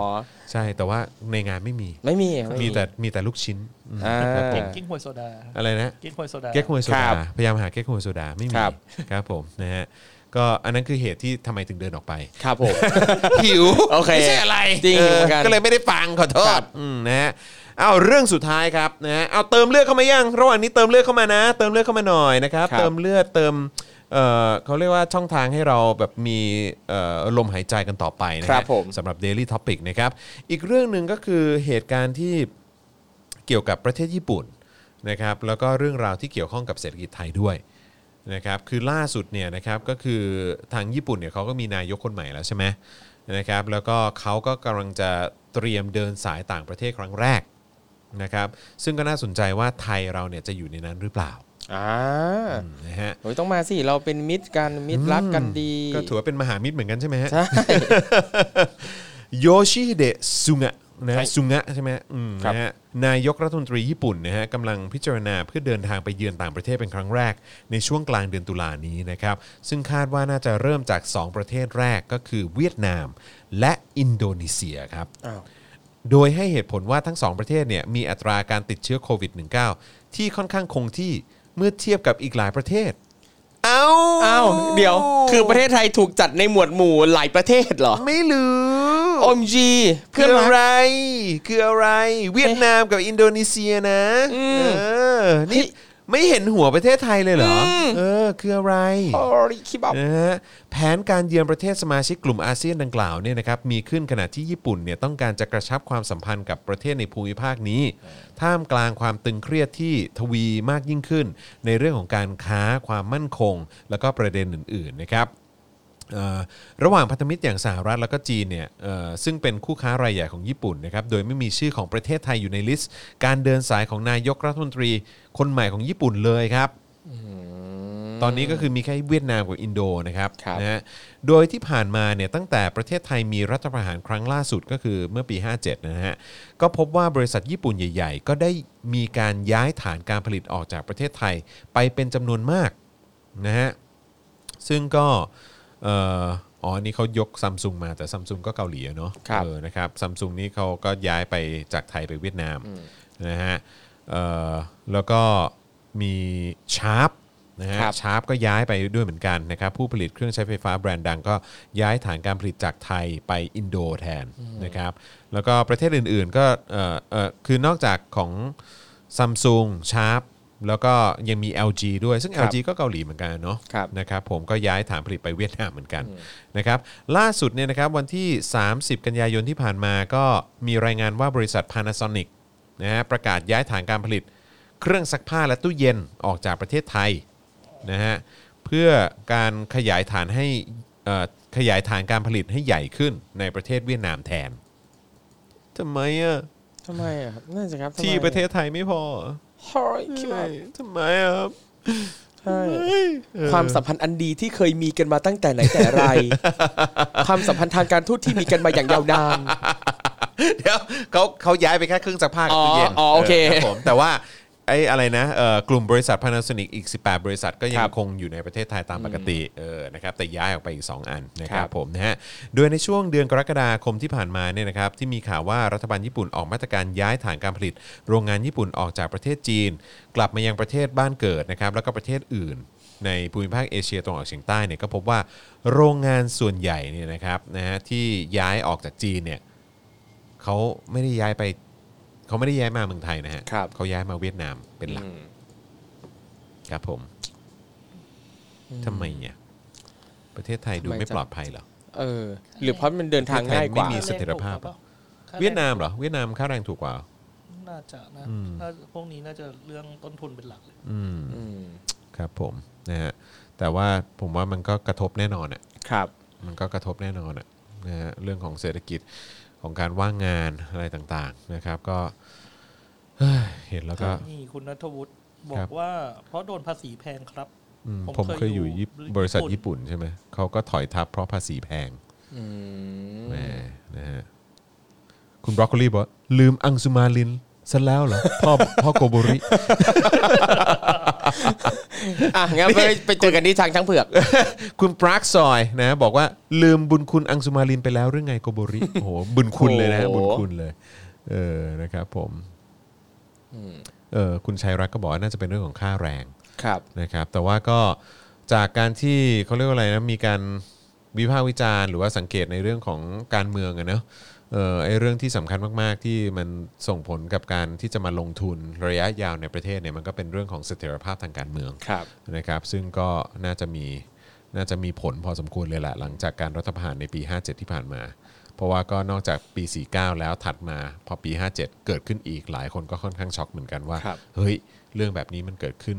ได้อย่างไรครับซึ่งพอเป็นแบบนี้เนี่ยทางรัฐเองเขาได้มีมาตรการที่จะช่วยเหลือแรงงานที่อาจจะต้องตกงานหรืออะไรแบบนี้ไหมฮะ ไม่เห็นนะเออแต่ว่าก็เห็นตอนนั้นก็ทำอีเวนต์อะไรนะทำอีเวนต์อะไร Job Job Expo สักอย่าง Job Expo ใช่ไหมเออแต่ก็เห็นแบบมีอยู่มีแต่คนมาด่าปะมีอยู่แค่ไม่กี่วันปะเออใช่ครับ ก็เห็นปไปประวิทย์กับประยุทธ์ไปนี่ครับ เริงร่ากันอยู่ แต่ก็คนก็ด่ากันหมดใช่ไหมครับฮะอืมครับผมนะฮะก็นั่นแหละคุณผู้ชมนะฮะก็อนาคต เราก็ต้องดูกันว่าเราจะรอดกันได้หรือไม่ ครับเรานะครับต้องรอดครับต้องรอดครับ 3 ปีนะอย่าลืมว่า 3 ปีในการที่เราจะกลับมามีเศรษฐกิจเหมือนกับตอนที่เอ่อก่อนมีโควิดครับนะครับซึ่งก่อนมีโควิดก็ใช่ว่าจะดีนะฮะครับถูกผมนะฮะก็ 3 ปีแล้วครับที่เราจะต้องรอกันต่อไปนะครับครับนะฮะ อะโอเค ก็นี่เราไลฟ์กันมาจะ 2 ชั่วโมงแล้วเนอะนะครับระหว่างนี้ช่วงทิ้งท้ายก็อยากจะเชิญชวนทุกท่านให้มาสนับสนุนเรานะครับทิ้งท้ายก่อนจะจากลากันไปนะครับนะฮะแล้วก็ตอนนี้มีอะไรอัปเดตกันบ้างไหมนะฮะมีข่าวคราว เออ วันก่อนนี้เราก็โดนถล่มกันเยอะเหมือนกันนะครับ ที่เราคุยกันเรื่องเชอเอมอะอ๋อ เราก็อะไรวะกูพูดกันอีกเรื่องหนึ่งมึงมาบอกกูเป็นติ่งเชอเอมเอออ นะฮะก็ไม่รู้ว่าแบบดราม่ามันไปถึงไหนแล้วนะครับ ตอนครับนี้แต่ล่าสุดที่เห็นก็คือทางกองประกวดก็ออกมาประกาศปลดปลดแล้ว ปลดแล้วเรียบร้อย แล้วก็เมื่อวานน้องเชอเอมก็ไปออกรายการโหนกระแส เราก็บอกแล้วใช่ไหมว่าจะไม่ประกวดอีกแล้ว ใช่ใช่ครับผมนะฮะเออแล้วก็ข่าวอัปเดตล่าสุดที่มาแรงจริง ๆ ก็คือคืออะไรครับ MV ใหม่ ของ Blackpink มาแล้วนะฮะอ้าวแล้วก็ฝากฝากไปดูทั้งของ Blackpink แล้วก็วง h e m a n Crown ที่ผมไปเล่น เฮ้ย วันก่อนคุณก็โดนดราม่า He Man Crown นะ นิดนิดนึง อีกแล้ว สบาย คืออาจจะเป็นเพราะชื่ออะก็ชื่อวงเขาไม่ใช่แล้วเขาก็บอกว่ามันเป็นการกดขี่เพศหญิง อ่า เราก็แบบอื้อหือตายแล้ว ครับก็ก็ชื่อชื่อวงขาวว่าก็เขาชื่อวงนี้ จะให้เราเรียกชื่ออื่นก็ไม่ได้ไง เนี่ยแหละฮะก็คือต้องพูดชื่อมันก็คือชื่อเนี้ยฮะเอครับ อนะครับผมครับเออนะฮะ ในไอะอย่างเมื่อวานซืนเนี้ย นักร้องนำเนี่ยไปเลยออกรายการ I Can See Your Voice เออเอออะพี่กันกันตถาวรก็ยังประกาศว่าวง h e m a n Crown เออ แบบนี้จะถือว่าเป็นการนั่นไหมใช่ เออครับผมนะฮะเออช่วงนี้เราก็จะเจอเรื่องของความ PC กันเยอะพอสมควรเนาะใช่ครับ เออนะครับ ก็ต้องระมัดระวังกันพอสมควรต้องครับ นะฮะเออคุณนิกกี้บอกว่าปัญหาเศรษฐกิจมาจากการเมืองหมดเลยเท่าที่ฟังครับ อืมนั่นน่ะสิ โอ้โหแทบจะทุกปัญหา ทุกอย่างมาจากการเมืองหมดเลยครับผมดรแมนฮัตตันประยุทธ์ล่าสุดประกาศลาออกลาออกอะไรวะ ไม่รู้ประยุทธ์ไหน บอกเลย เออครับผม ประยุทธ์คนทั้งบ้านน่าจะคนละคนครับ นะฮะคุณอุทิศบอกว่าสู้ๆครับทีมงานขอบคุณมากนะครับ เมื่อกี้เหมือนมีใครอีกคนหนึ่งอะ ครับผมเอ่อ ผู้ผู้ชมอีกท่านหนึ่งอะครับอืมบอกว่าสามปอติดโควิด ผมก็หึเฮ้ยเที่ยวอันนี้มันเป็นความฝันพวกเราหรือเปล่าฮะเออครับที่อยากจะให้มันเกิดขึ้นนะฮะเอครับอแต่ว่าท้ายสุดก็ไม่น่าจะเกิดขึ้นนะฮะครับหรือว่าเขาอาจจะติดไปแล้วแล้วเขาก็หายไปแล้วก็ได้อืมะฮะเป็นไปได้ครับเออเป็นไปได้สูงมากเลยนะครับเอ้ยอาทิตย์หน้าครูทอมมาอีกเมื่อไหร่เนี่ยจำไม่ได้ครับเฮ้ยแต่อาทิตย์หน้ามีอาทิตย์หน้ามีนะเนาะมีเนาะสองวันครับมาสองวัน น่าจะใช่ครับ เออครับผมอ๋อแล้วก็อีกเรื่องหนึ่งที่เราคงไม่พูดถึงไม่ได้นะฮะ ก็คือเรื่องของคดีน้องชมพู่ใช่ไหมครับ ครับผม ซึ่งวันนี้เนี่ยก็ออสกรุปมาเป็นแถยังไง ลงแถลงว่าก็ยังไม่รู้ว่าตัวยังไม่รู้คนายเป็นยังไม่ใครู้ครับ ยังไม่รู้ซึ่งซึ่งก่อนที่ก่อนที่เขาจะมีการแถลงอะ ครับ คือเข้าใจมาก ๆ เลยนะว่าเขาจะมาประกาศแล้วอะว่าแบบรู้แล้วคือสรุปคดีได้แล้วอะไรเงี้ยผมเข้าใจว่าเราน่าจะได้รู้ตัวคนร้ายแล้ว ใช่ท้ายที่สุดก็ไม่รู้ ยังไม่รู้ยังไม่รู้อะไรใดเออนะฮะยังไม่รู้ครับ ลุงพลก็มาฟังๆใช่ลุงพลมาแต่พ่อแม่น้องไม่มา อ้าวทำไมอะ ไม่รู้ เกิดอะไรขึ้นเอนะอ เออครับผมนะฮะอะอะโอเคโอเคนะครับผมนะฮะเอ่อวีคเอนนี้ใครทำอะไรยังไงกันบ้างก็อัปเดตกันมาได้นะครับ เอ๊ะเรามีเทปไหนออนไหมในช่วงสุดสัปดาห์นี้ ไม่แน่ใจครับตอนนี้มีเดี๋ยวถ้าเดี๋ยวถ้าได้ชมก็น่าจะเป็น อาจจะมีของพี่โต้งครับอ่า weekly topic อืมนะฮะซึ่งเราก็จะมาคุยกันเรื่องของประเด็นเกี่ยวกับผู้ลี้ภัยครับที่โดนกักขังอยู่ในประเทศไทย แล้วก็วีคหน้าก็จะมีที่คุณจรไปพีชีพมานะครับ อ๋ออ่าผมที่สัมภาษณ์สัมภาษณ์กับคุณชาอ๋อเออ คุณชา ไปพีชีพจริง ๆ ฮะ ครับ สุดยอดมาก ใช้คำว่าพลีชีพเลยนะฮะไม่ก็ผมอะก็ หลังจากเหตุการณ์คครับรั้งนั้นน่ะเออครับที่ผมแบบเออขอหยุดทำหน้าที่การจัดรายการเป็นเดือนน่ะครับเออก็แบบว่าจากเหตุการณ์ LGBT ใช่ไหมล่ะครับเออใช่ไหมผมก็รู้สึกแบบค่อนข้างกระทบกระเทือนจิตใจพอสมควร ก็กังวลทุกครั้งครับเวลาจะหยิบยกเรื่องนี้ขึ้นมาพูดครับผมเออก็เลยเออก็เลยแล้วทางพี่โรซี่เนี่ยก็เลยไปเชิญทางคุณชาครับเอ่อไดอารี่ตุซี่ใช่ไหม ใช่ครับเอออ่่าเพจบันบันทึกของตุ๊ด อ๋อเออโทษทีแหมผมก็ไปจำผิดครับนะฮะเออก็นั่นแหละมามาสัมภาษณ์มาร่วมพูดคุย เกี่ยวกับประเด็นนี้เกี่ยวกับ LGBT ครับในประเทศไทย กับการที่อยู่ในสังคมเนี่ยจะต้องปรับตัวหรือว่ารับมืออย่างไรบ้างคอะรัไรบเงี้ยซึ่งผมก็เกรงมากเกรงโคตรเลยตอนเข้ารายการโคครัตรบเกรงเลยคือกลัวมากว่าจะพูดอะไรผิดหรือเปล่าอ่าหรือแบบจะพูดอะไรไม่ถูกใจใครหรือเปล่าอะไรครัเงี้บยเออแต่ว่าคุณชานี่เขาก็แบบ ช่วยผมได้มากเลยนะคือครับทำให้แบบว่าผมแบบอื้อหือสบายใจขึ้นเยอะคคืรัอบผ่อนคลายไปเยอะมาก แล้วกลายเป็นการพูดคุยที่สนุกมากครับเออนะครับเพราะฉะนั้นอาทิตย์หน้าก็ติดตามกันได้เลยนะครับว่าว่าจะเป็นอย่างไร แล้วก็จะมีคุณฟาโรห์ด้วยอ่าอ่าถูกต้องครับคุณธัญญาของนะครับฟาโรห์นี่น่าจะประมาณน่าจะวันที่สิบฮะอ่าวันนะครับเสาร์ผมนะครับก็เดี๋ยวติดตามกันแล้วกันของคุณฟาโรห์ก็เข้มข้นเหมือนกัน เพราะว่าเราก็มาพูดถึงเรื่องเกี่ยวกับโทษประหารครับเกี่ยวกับเหตุการณ์ของเอ่อ ซีอุยครับเออนะครับนะฮะที่กลายเป็นดราม่าเอ่อเอออคุณยู่จอช่วงหแล้นึวงแล้ด้ววยแล้วแล้วไอ้ถกถามอะฮะถกถามก็อาทิตย์หน้าเหมือนกันนะครับก็จะมีเทปใหม่ด้วยเหมือนกัน ติดครับตามกันได้ ซึ่งก็จะเป็นเรื่องของ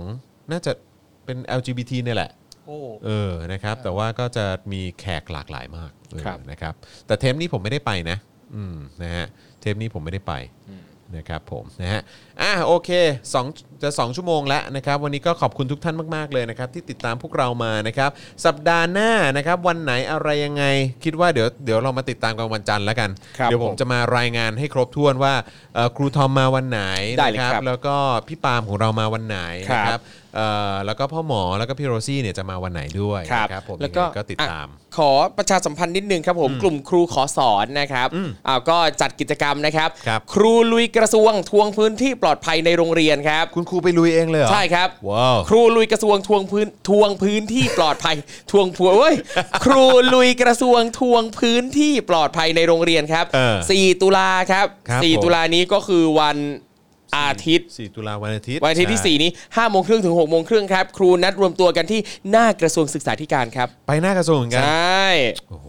อ่าอยากมาดูครับดูเหมือนกันมาดูว่าจะว่า คุณครูเนี่ยจะมารวมตัวกันมากน้อยแค่ไหนยังไงนะครับเออกับอยากิกจเห็นกรรมอยากนี้เห็นพลังคุณครูเหมือนกันนะครับผมเขาบอกว่าจะมีกิจกรรมการเขียนข้อความมีการแสดง แล้วก็มีจุดเทียนพร้อมกับอ่านแถลงการแสดงเจตนารมณ์ด้วยอืม dress โอ code คือสีขาวนะครับตามได้ในแฮชแท็กชื่อว่าโรงเรียนต้องเป็นพื้นที่ปลอดภัยมนะครับครับผมนะฮะแล้วก็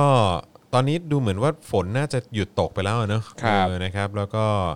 แต่ว่าก็น้ำน้ำก็ท่วมกันอยู่หลากหลายพื้นที่เหมือนกันนะครับ ใช่ สิ่งที่เราคาดหวังเป็นอย่างยิ่งเลยก็คือน้องๆทุกคนที่ไปร่วมกิจกรรม ครับ ขับรถแห่ไปกูจะไปไล่อีนัทพลเนี่ยครับนะฮะเออหรือว่าที่ไปรวมตัวกันหน้า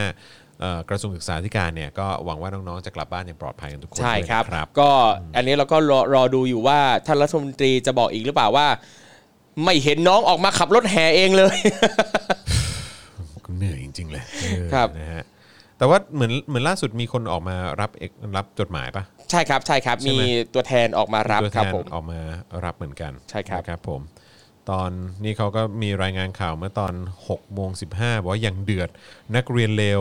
ร่อนใบลาออกกว่า 10,000 แผ่น ครับ ถึงนัทพลทีปสุวรรณใช่ถึงหน้ากระทรวงศึกษาธิการเด็กท่ามมันกลางร้าย ฝนตกอย่างหนัก ใช่ เดี๋ยวก็ต้องโดนอีกว่าเดี๋ยวก็ต้องโดนแบบ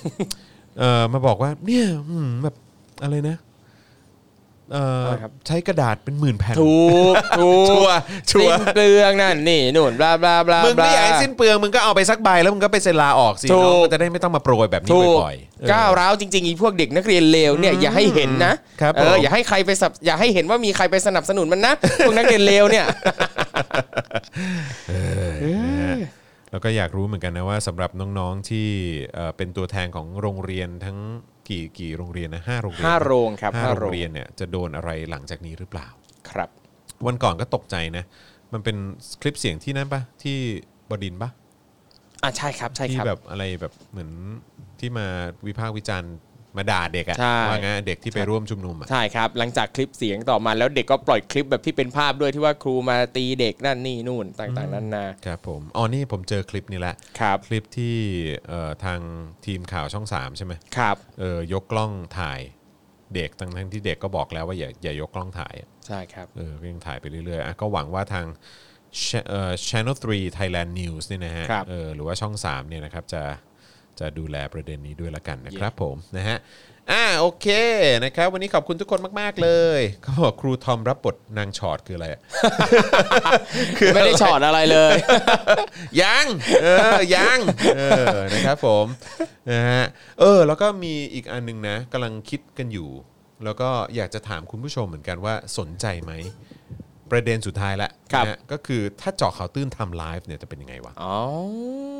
จะมีคนดูไหมฮะ ครับเอยากรู้เหมือนกันได้เลย นะครับ ผมนะอะไลฟ์ไลฟ์ตอนหกโมงเช้าอย่างนี้นะโอ้โหหกโมงเช้าหกโมงเช้าตามเวลาออนไงอย่าถามถึงคนตื่นมาดูถามถึงคนตื่นมาจัดรายการก่อน เฮ้ยโอนโอนเอ้ยเออเขาเรียกว่าอะไรไลฟ์ตอนไลฟ์ตอนสักสองทุ่มครึ่งไหมครับสองทุ่มครึ่งก็เวลาแบบ prime time อ่าน่าสนใจครับดูเยอะนะครับผมน่าจะน่าสนใจมากๆเลยนะครับผมนะฮะช่วงนี้รายการหลากหลายสนุกมากชอบทุกคนเลย ดูทุกวันจนติดเสาร์อาทิตย์นี่เหงาเลยขอบคุณค่ะอ๋อคุณสายลมนะครับดูซ้ำได้ครับวันเสาร์อาทิตย์ก็ดูซ้ำได้ใช่ครับผมนะฮะอะโอเคนะครับวันนี้ขอบคุณทุกท่านมาก ๆ เลยนะครับผมนะฮะวันนี้เรา 3 คนลาไปก่อนกลับมาเจอกับ Daily Topics ได้นะครับ วันจันทร์หน้านะจ๊ะนะฮะวันนี้ลาไปแล้ว สวัสดีครับ สวัสดีครับ Daily t o p i c กกับจอห์นวินยู